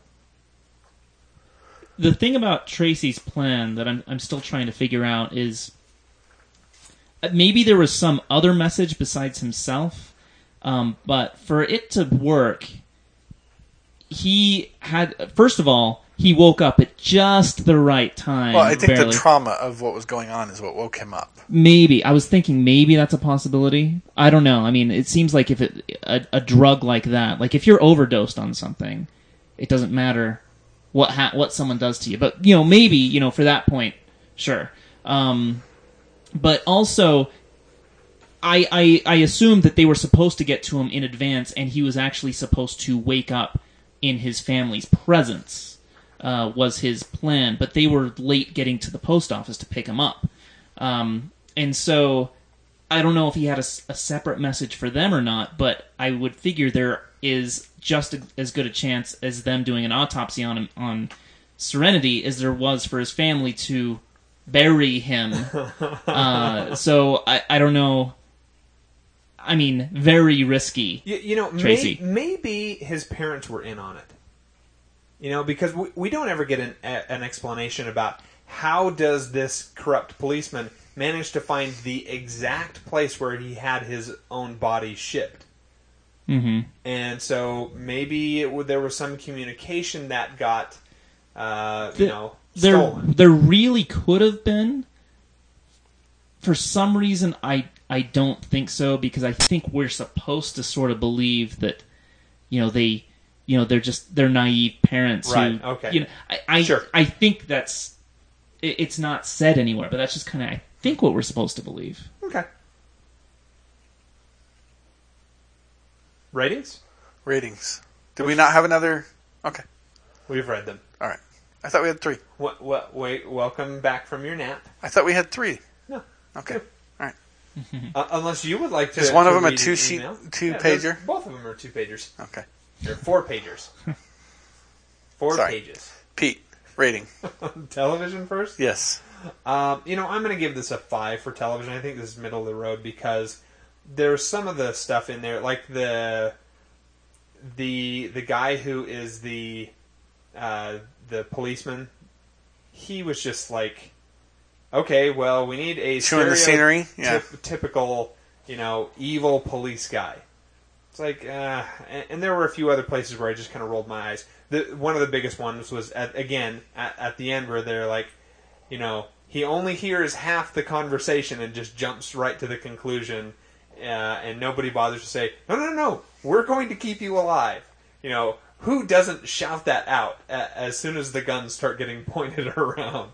So anyway, for me, I do love the episode, but it was only a five as far as I'm concerned. Should we do quotes Yeah. now? Do your quotes. Okay. Um, tell me more good stuff about me uh, from uh, Kaylee. Um, Zoe, why is there someone you are good at talking to? um, what'd y'all order a dead guy for? It's a good one. And let's see here. Anything? Not unless this crate is made of magical wish granting planks. That's probably the best one. That was on my list. Um, spry for a dead fella. and then uh, I didn't think of that. Can't remember who said that one though. I didn't. It think was it was. Tracy Was when Tracy when he I- found out the plan. He's like, "Oh, was that your plan all along?" Huh.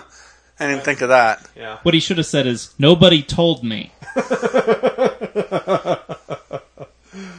John, Uh, I didn't write down any lines. Um, TV rating. TV rating.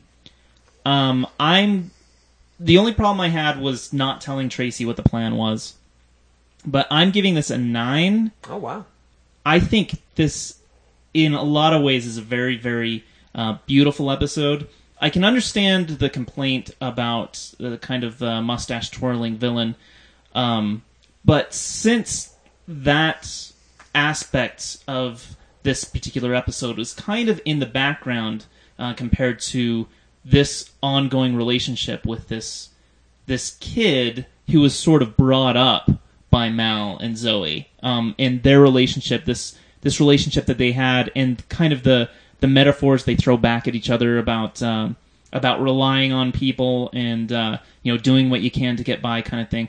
Um, I I just I found the whole thing very emotional. I found some um, really nice little touches, like one of them, like uh, uh, when they retrieve the body and and Shepherd goes to help uh, Zoe and Mal take it out, and Zoe just says to him, "No, we got this," as if to say, "This is this is ours. This is the This is respect. this is this is a duty that we have, and this is a bond that we have."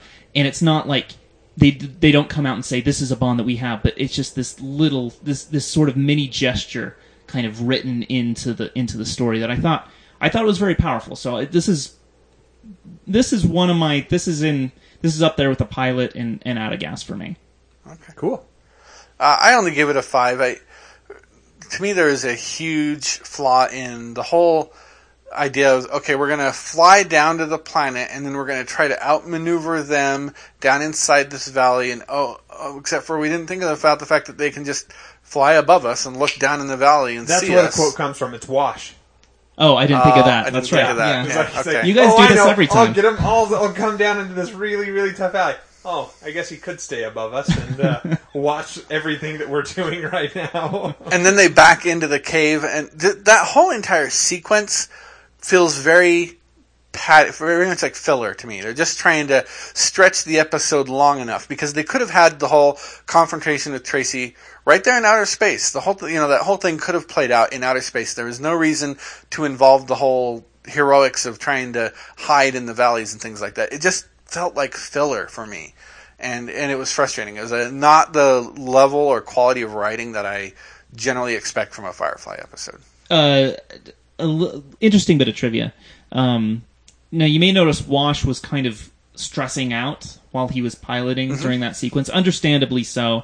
Um, apparently, um, Joss Whedon had it written into Wash's character that uh, he's kind of this crazy guy, but when he's piloting, he's calm and he's easy and, and he's completely under control.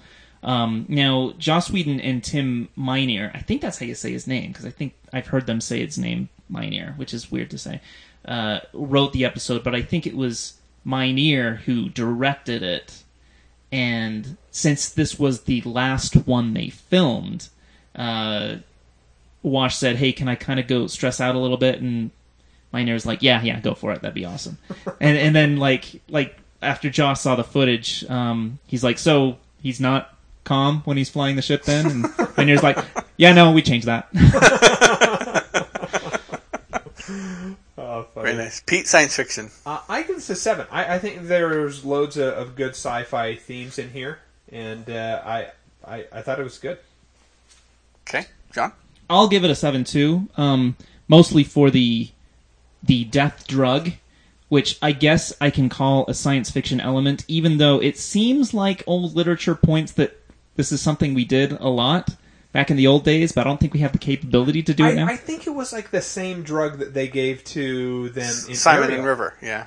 when they Okay. killed them. Sure, because Simon knew exactly what was happening because he had Jayne Yeah, he's hold the, the puke bucket for him. Yeah, he's like, yeah, get that. Okay, now put it away.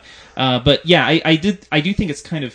Uh, has anybody ever wondered that, like that we have, like in Romeo and Juliet, they have drugs that just kind of put them asleep for a few days, but I, th- I think it's always been kind of a science fiction aspect that that sticks around. It kind of Mm-hmm. it kind of clings. Yes, I did just say that there's science fiction in Romeo and Juliet. No, Yeah. no, I'm, I'm certain that that's what Will was uh, intending when he wrote it. I, I, I think it's a, a pervasive myth, but I don't think there's any actual basis. In fact, except for the Haitian voodoo drug. okay.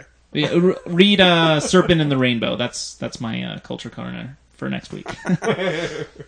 Uh, I, you know, I, I skipped over my uh, my quotes here because Pete, you missed a few. Uh, Kaylee, as she's looking at the cow fetus, poor little thing, never saw the light of day. Now it's in show business. Uh, let's see, you did what y'all order a dead guy for. Did you did you do? Why, Simon? Is there someone you are good at talking to? yes, he did say that. Yeah, that's a good one. Uh, River, when she lays down in the coffin, I'm very comfortable.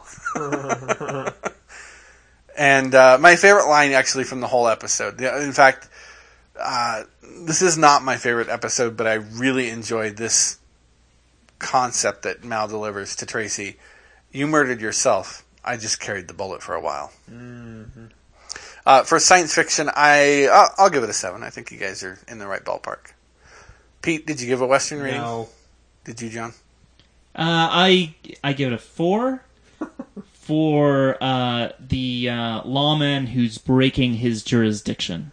all right. Yeah, I'll give it a two for the lawman Okay. Moving on to our next episode, Heart of Gold. because it's about horrors. Get it? I still don't know where that phrase comes from. The hooker with the heart of gold? Yeah, It's just a trope. I I don't know where the original source of the trope is, but because hookers generally have you know nothing but terrible hearts, like they're horrible people. Well, or- we don't know that because every hooker we see on television actually has the heart of gold. but I'm sure people who deal with hookers on a regular occasion know that They're pretty not, terrible. yeah, not all of them have hearts of gold. Yeah. But we wouldn't know that because we only see TV ones. All right. Well, we also get to see a tinfoil house, which I've got to say, first I've ever seen.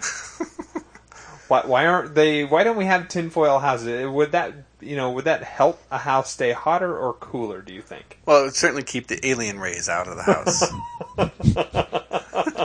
Hey, I still don't know what happened in this episode. Did you say?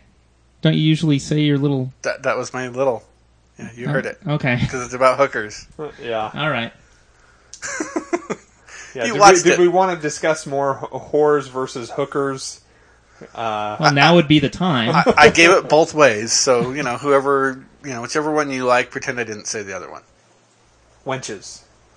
See, wenches is too non-specific. Just because they're wenches does not necessarily mean they're performing acts of sex for pay.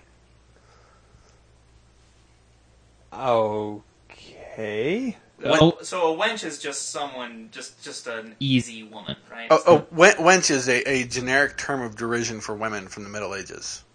It, it did not necessarily imply any act. Oh. Okay. Yeah. Okay. That's what I thought. So we have a pregnant whore. and she is well Well, pregnant. hold on. Well, we were talking about the we were talking about the house being all covered in tinfoil. Well, all right. So I have to relate a story. And I apologize if I've already related this on the podcast, but it's one of my personal favorite stories from my life. A few years back, uh, about eight years ago now, I took my first trip ever to New Orleans. And while I was down there, I was walking down Bourbon Street through the French Quarter, and there's this guy standing on the street corner, painted entirely metallic silver, wearing a silver metallic top hat wearing a silver metallic suit. I mean, not an inch of of this guy was not in metallic silver. And I just kept looking at him thinking, what is going on over here? And the person that I was there with who knew a little bit more about these kind of things than I do said, you know, you keep staring at the guy, he's going to think you want to hire one of his girls. I said, oh, is that what that means? So apparently in New Orleans, if you're in painted metallic colors, that is, that means you're a pimp. What? Yeah. Okay. I have seen these guys before. It's not a guy doing the robot. Pete. Yeah, they're performing artists. No, It's like he was not from doing the robot. 30. Rock, Jon. You remember the the guy who comes on to Thirty Rock? He gets hired, uh, and he's the guy from Canada, and he was just his performing artist. Uh, the, the second guy that they hired, the tall guy. I don't. I don't remember how they hired him. I don't remember that. Yeah, it was uh, Jack Donaghy he was like just walking down the street, and he's like, "You, you're the one. You're the one who's going to come on and, and make this show great." And uh, then he turns out to be this incredibly amazing actor who's got this wonderful voice. Turns out I saw him on Broadway before he was on Thirty Rock. Oh, Like Maria, like mentioned, he's like, yeah, we went to a show. Remember, it was the guy who eventually was on Thirty Rock. I'm like, oh my gosh, that's right. He was in. He starred in Xanadu, the Broadway musical Xanadu. so I saw him before it was on Thirty Rock. So, okay, sorry, that I was really tangent there. Sorry. Okay, what were we talking Th- about? this Pimps. this was different. I've seen those guys too. This was this was different. Uh, I guess we're just gonna have to go to New Orleans together, and I can I can show you how to identify them. I, I think that friend of yours was was having you on. Hmm. I think so. Could be. Um, There's no way to know other than traveling to New Orleans and trying to hire a hooker from one of these people. yes. Well, we have to do it for the podcast. It's research. Yeah. Uh, and so we meet uh, this uh, pregnant whore named Petaline, and uh, she has gotten herself uh, in a family way um, thanks to this rich evil guy named Rance, who apparently owns the town. Um, and this is literally ripped from like Any western. a western. Yes. Yeah. So I'll, I'll definitely be able to come up with a western rating for you Oh, guys right. on, this one. That, that's for Fi- sure. Finally doing your job as a podcast host. Um, anyway, so the woman who actually runs this, I, I don't remember what her name is, but Nandi. She definitely carries herself off as a. She plays this part well. I'll just say that. A woman of the evening. Yes. Um, or day. I'm sure they probably have uh, rates for both. Um, anyway, she's like, "Oh crap, we we can't possibly, you know, defend ourselves. What are we going to do? Let me call in for some reinforcements." So turns out she knows Inara, and Inara says, "It sounds They, like went, they went to horse school together. yeah, to horse school together. Yes, they did. um, and Inara says, "Hey, yeah, this is totally you know up my guy's alley. Let me see what they can do." And so Mal gets talked into. He's like, "Yeah, sure, this, uh, we'll, we'll totally do that." So when I talk about my wife rolling her eyes at me, if you ever want a good visual of what that looks like, when Mal asks Inara in this episode, this distress, it wouldn't happen to be in someone's pants, would it? and Nara gives him a look. That is the exact look my wife gives me Uh, when I'm being funny, but she doesn't appreciate the joke. I I, uh, I I didn't need that. I've literally seen that before. You've seen it directed your way before. yes, I have. Yes, I absolutely have. You're correct. Um, so anyway, they rush to the planet and they find out. Um, okay, well, this guy's going to be pretty tough, but let's fortify ourselves in. During that fortification process, we learn that Zoe wants a baby. yeah? And this is not the first time that they've had this conversation. I have no reference point to this, so I'm just going to move right on past this. I I I I think that uh, they do they do the scene well. You know, Wash's concern I think is valid. You know, this isn't exactly the environment I was hoping to eventually raise children in, and Zoe's response is equally fair, which is, "Look, I'm not so afraid of losing the thing that I'm not gonna that I'm gonna decide not to have it in the first place." Uh, and then we have a uh, series of adult situations, Yeah. um, both with Jayne and Mal um, separately, with uh, various women folk. Then we have probably the most disgusting thing I've ever seen. And it comes from Rance, which it's meant to be. So he's he's basically, you know, giving the speech to all of the guys after he gets this Oh. bit of information about, oh, you know, hey, here you know, we've got information, you know, they brought in these people here, and it's this other hooker who had been there who is ratting them all out Mhm. to Rance. And he says, let me show you what a, a woman's place is. Or I can't remember if he says A woman's proper place. Yeah. is the phrase he uses. and then he says, "Get on your knees." I found that absolutely terrible, distasteful. I know what they're trying to do here, and I still just think it's disgusting that they did it on television.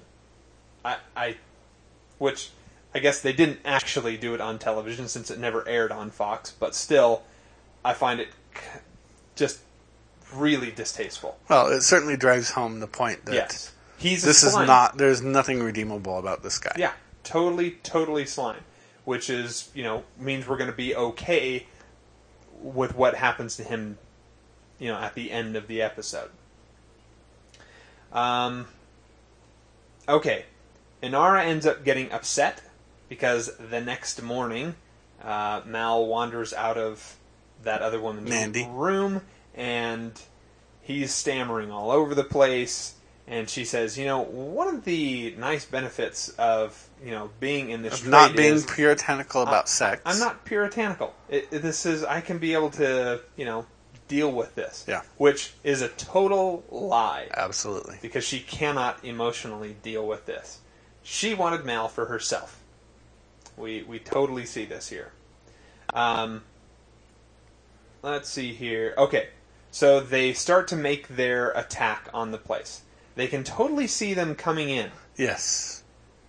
Why aren't they shooting? Why doesn't Jayne get out Vera, Vera. and shoot the guy from like way off? Why doesn't Jayne take out the rich guy with Vera? Seems poorly planned. It's like I guess you know maybe they could have put a bubble over it to to shield him a little bit, and maybe that's a way of explaining how they can't shoot him. But it was yeah, dumb. agreed. Anyway, they they managed to you know wave off various attacks. They've got the laser gun going, which I'm just going to tip my hand now. I thought that laser gun was just silly. Um, I, I, Wh- Why didn't the tinfoil reflect it? uh, the the silliest thing is um, the check battery light, yes, that was pretty on. silly. and I mean I, I'm already rolling my eyes at how does Mal manage to catch up to this speeder with a horse Well, yeah, it's clearly the world's, world's slowest. speeder? Yeah, hover Yeah, hover speeder. may- maybe it was running low on batteries too. Could have been. Maybe. Why not? Um, Maybe they shared a battery. It wasn't so much uh, A practical speeder as it was like a. a kind of reinterpretation of Luke's speeder from the first Star Wars movie, uh, from Earth that was right. kind of an right. antique sort of kind of an antique. I like it. future vi- vision. And so of, he yeah. just uses it to show off his opulence. Yeah. And just how amazingly wealthy he is and everybody else isn't. right. Yes. Yeah. It was. it's really that's. It, it was designer genes of vehicles. So in the end, uh, they capture him, um, and Petaline walks out and says, Jonah, meet your father. Boom. Shoots him dead. Say goodbye to your father. Or, you know, whatever the line was. Um, frontier justice. Right then and there. Yep. No one bats an eye. Totally okay. And at the very end, Inara decides, you know what? I've got to leave. Mm-hmm.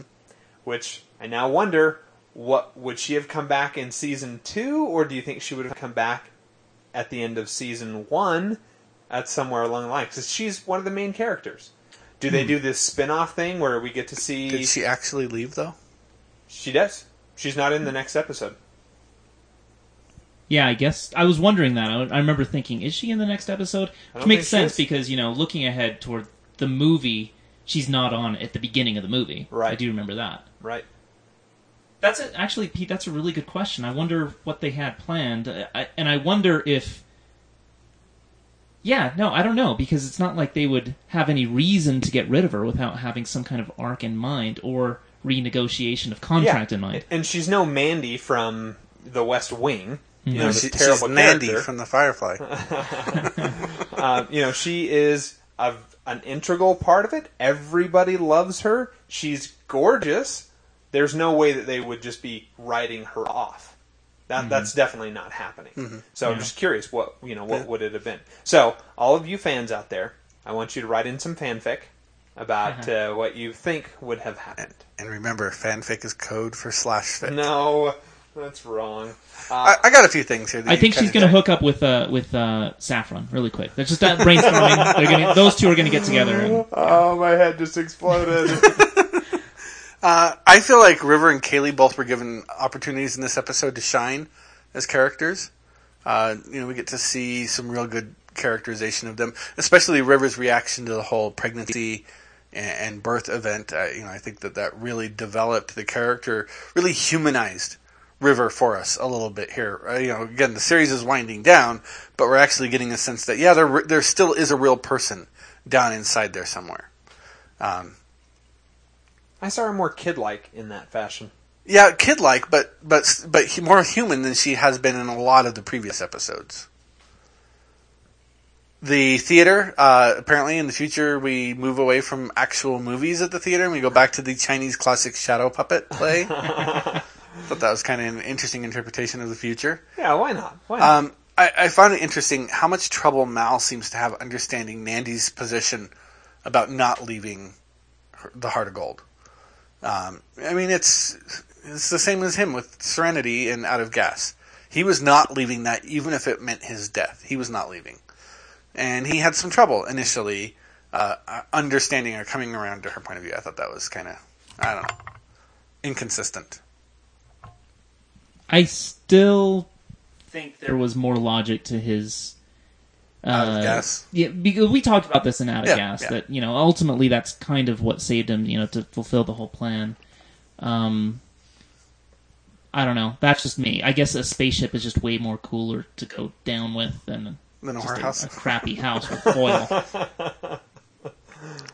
Um, so it seems like there's some more mystery here of why is Inara on Serenity? You know, she she had this great life going for her. She was headed to become the high priestess of the of the house there in, in whatever that place was. I can't remember now. And all of a sudden, she up and leaves it for Serenity, and nobody seems to know why. Not even like one of her. I almost said bosom buddies. One of her dearest friends. I guess I did end up saying it. Um, so I, I, I was curious, Pete. Have you heard anything? Maybe is there a comic book series that tells why Inara? None that I am aware of. Okay, I think I think it's not uh, like a specific reason other than um, like Mal and Inara. Uh, they kind of don't belong in the worlds they've chosen. They love the worlds they've chosen, but they they really don't belong there. Um, uh, Mal is the thief with the heart of gold.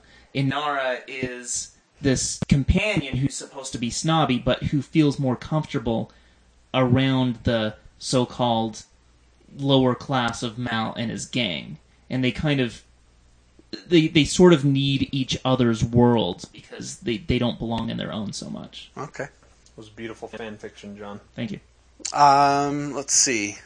Inara should have just cut the guy's throat when she had the knife there. I mean, sh- she's just done it. Been, we've seen before that Inara can be callous when she needs to be. Yeah, but he was holding the baby. No, he he had handed the baby over, and there was like a split second in there where if she had just, it would have been over. The whole I thing don't think she's not Zoe though. Okay, that's fair. That's fair. Um, the lady who sang "Amazing Grace," I thought she actually had a decent voice for that song. She carried it pretty well. Um, guys, do you think that the girls will really be all right without Nandi? Uh, you know, I think it was Inara who says to Mal, "You know, they're going to be okay. She raised them to be strong, or something to that effect." I didn't get that sense from any of those girls they needed her, and I don't I don't think that that, that place is going to last without Nandi there. Petaline certainly doesn't have the strength of character necessary to to be that ruthless and that strong. In the same way that life forces you to, you know, grow up and, you know, suddenly deal with really tough stuff. I think that You think the trial by fire will will Yeah. get them where they, they need to be? They suddenly realize, oh crap, we have to do this on our own. I'm going to now look to this person. This is the way so and so would do Hmm. Okay, it. Uh, interesting. Maybe what would Nandi do? yes. The, the, breast, Um, the bracelets be made now. But you know, it got me thinking about the the bigger question of how do you teach that? How do you teach people to be self reliant? This is something I'm struggling with right now as a father. How to walk that line between helping my kid and harming them by doing too much for them.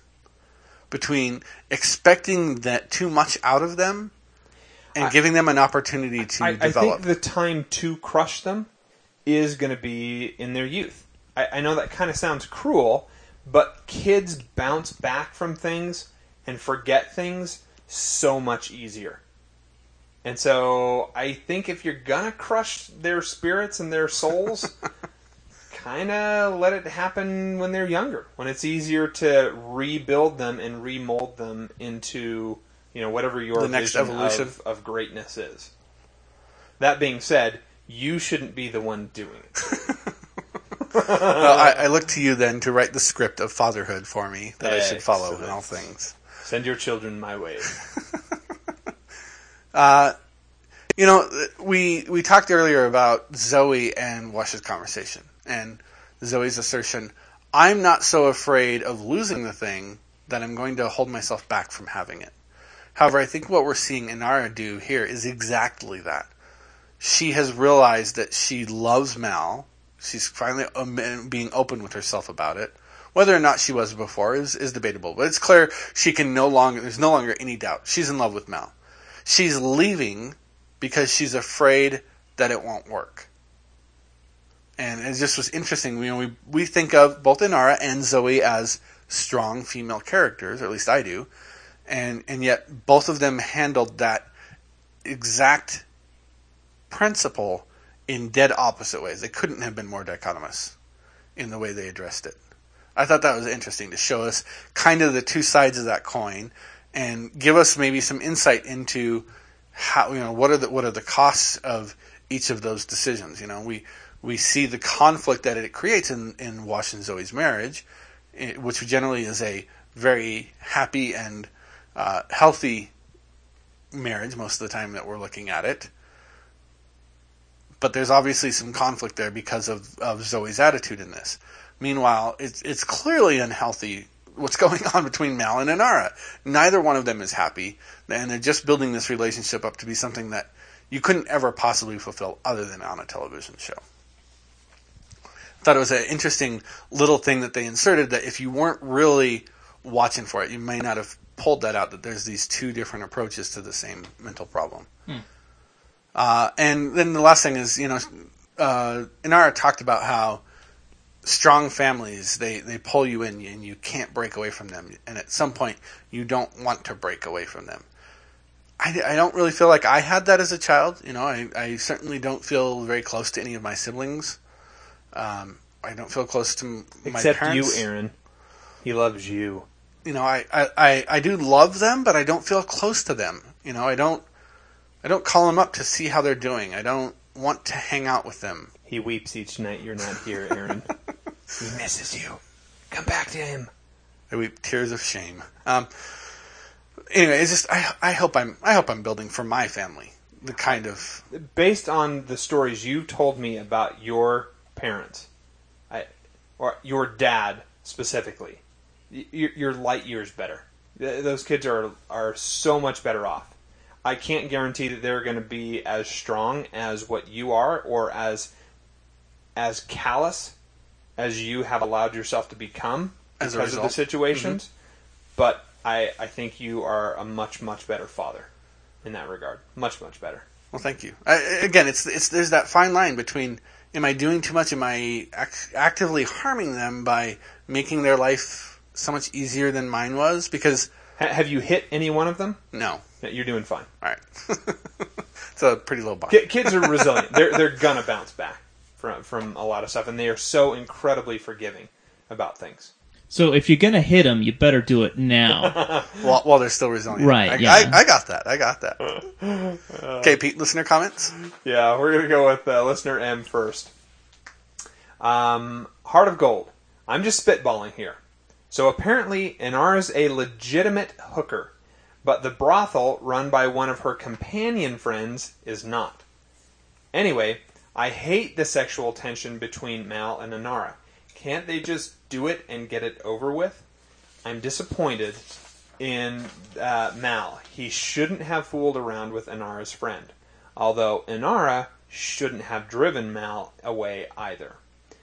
Two shows in a row with funerals at the end. Did they know that the series was canceled when these were written? Any- Is that why it has a morbid tone here? anyway, always looking forward to hearing what you dudes have to say.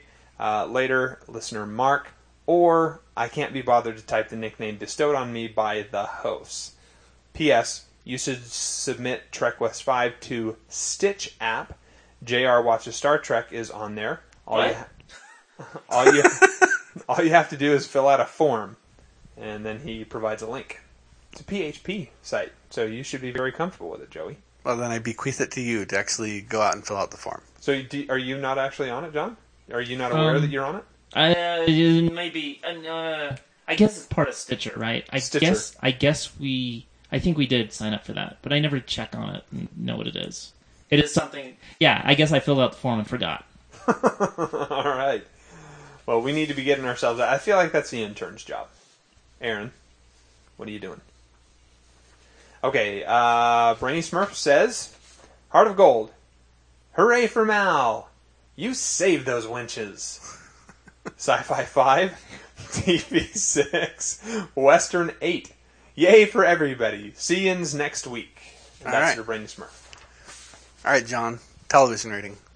End quotes.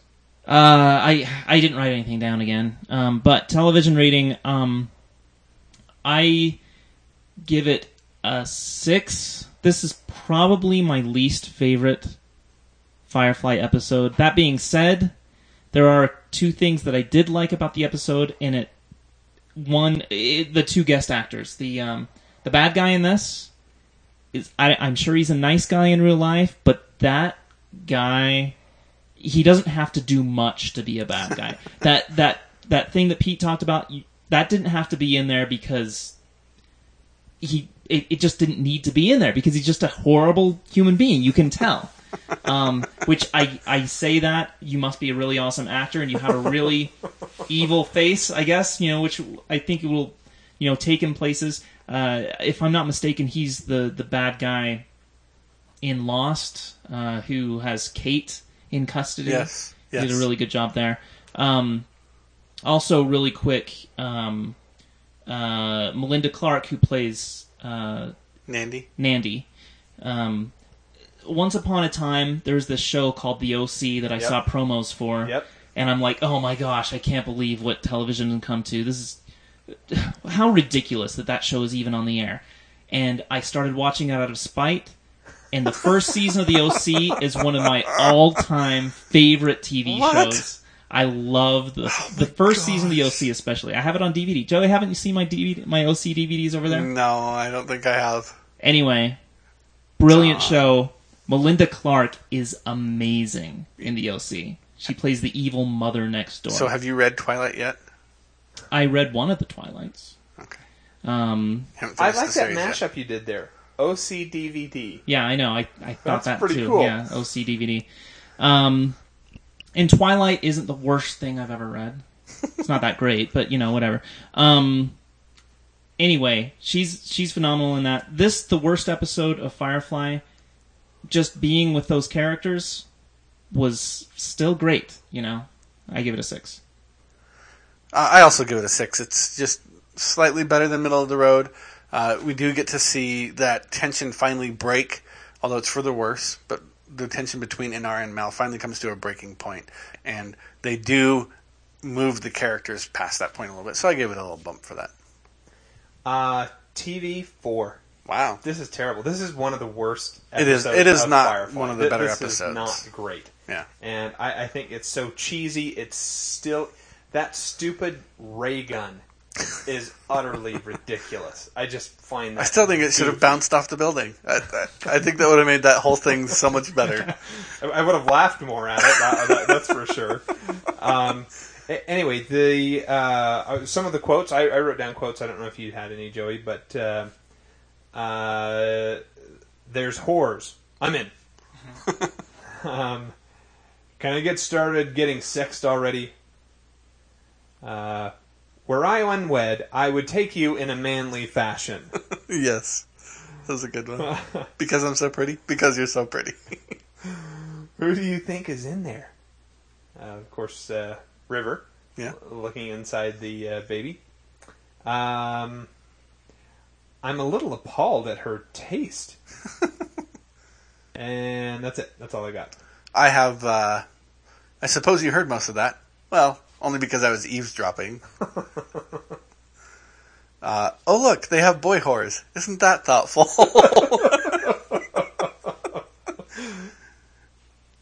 I would have liked to seen those those boy whores.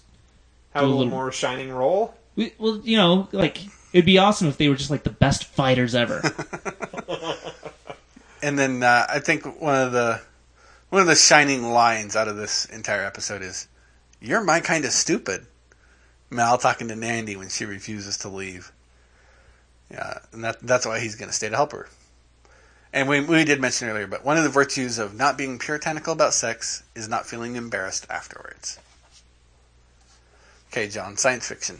Um, I give it a three for the for the speeder and the gun and the foil house. Yeah, it's got science fiction, but it's not good science fiction. I'm going to give it a two. You know, I had written a four, but you guys have talked me into it. It's getting a three. It's, Okay. it's really Jon, a. Western rating? Uh, I, I give it a seven for just the fact of like, do you ever see that Simpsons episode where they go visit the old, the the gold old ghost town, Old West? You, you can generally assume the answer to the question. Did you ever see that Simpsons episode? Is no. Oh, right, sure. the uh, okay, Pete, you know what I'm saying? You've shown about. me, I think, every episode of Simpsons I've ever seen. they're uh, they're on tour, um, getting the tour of this old west town, and the guy says, "All right, first stop the uh, whorehouse. Then we got the cat house, the bordello, and finally the church. Whole lot of whores in there." so yeah, so high western rating, High being seven. okay. I, I'm actually going to give it an eight. I think this is a direct lift from any old Western TV mm-hmm. show.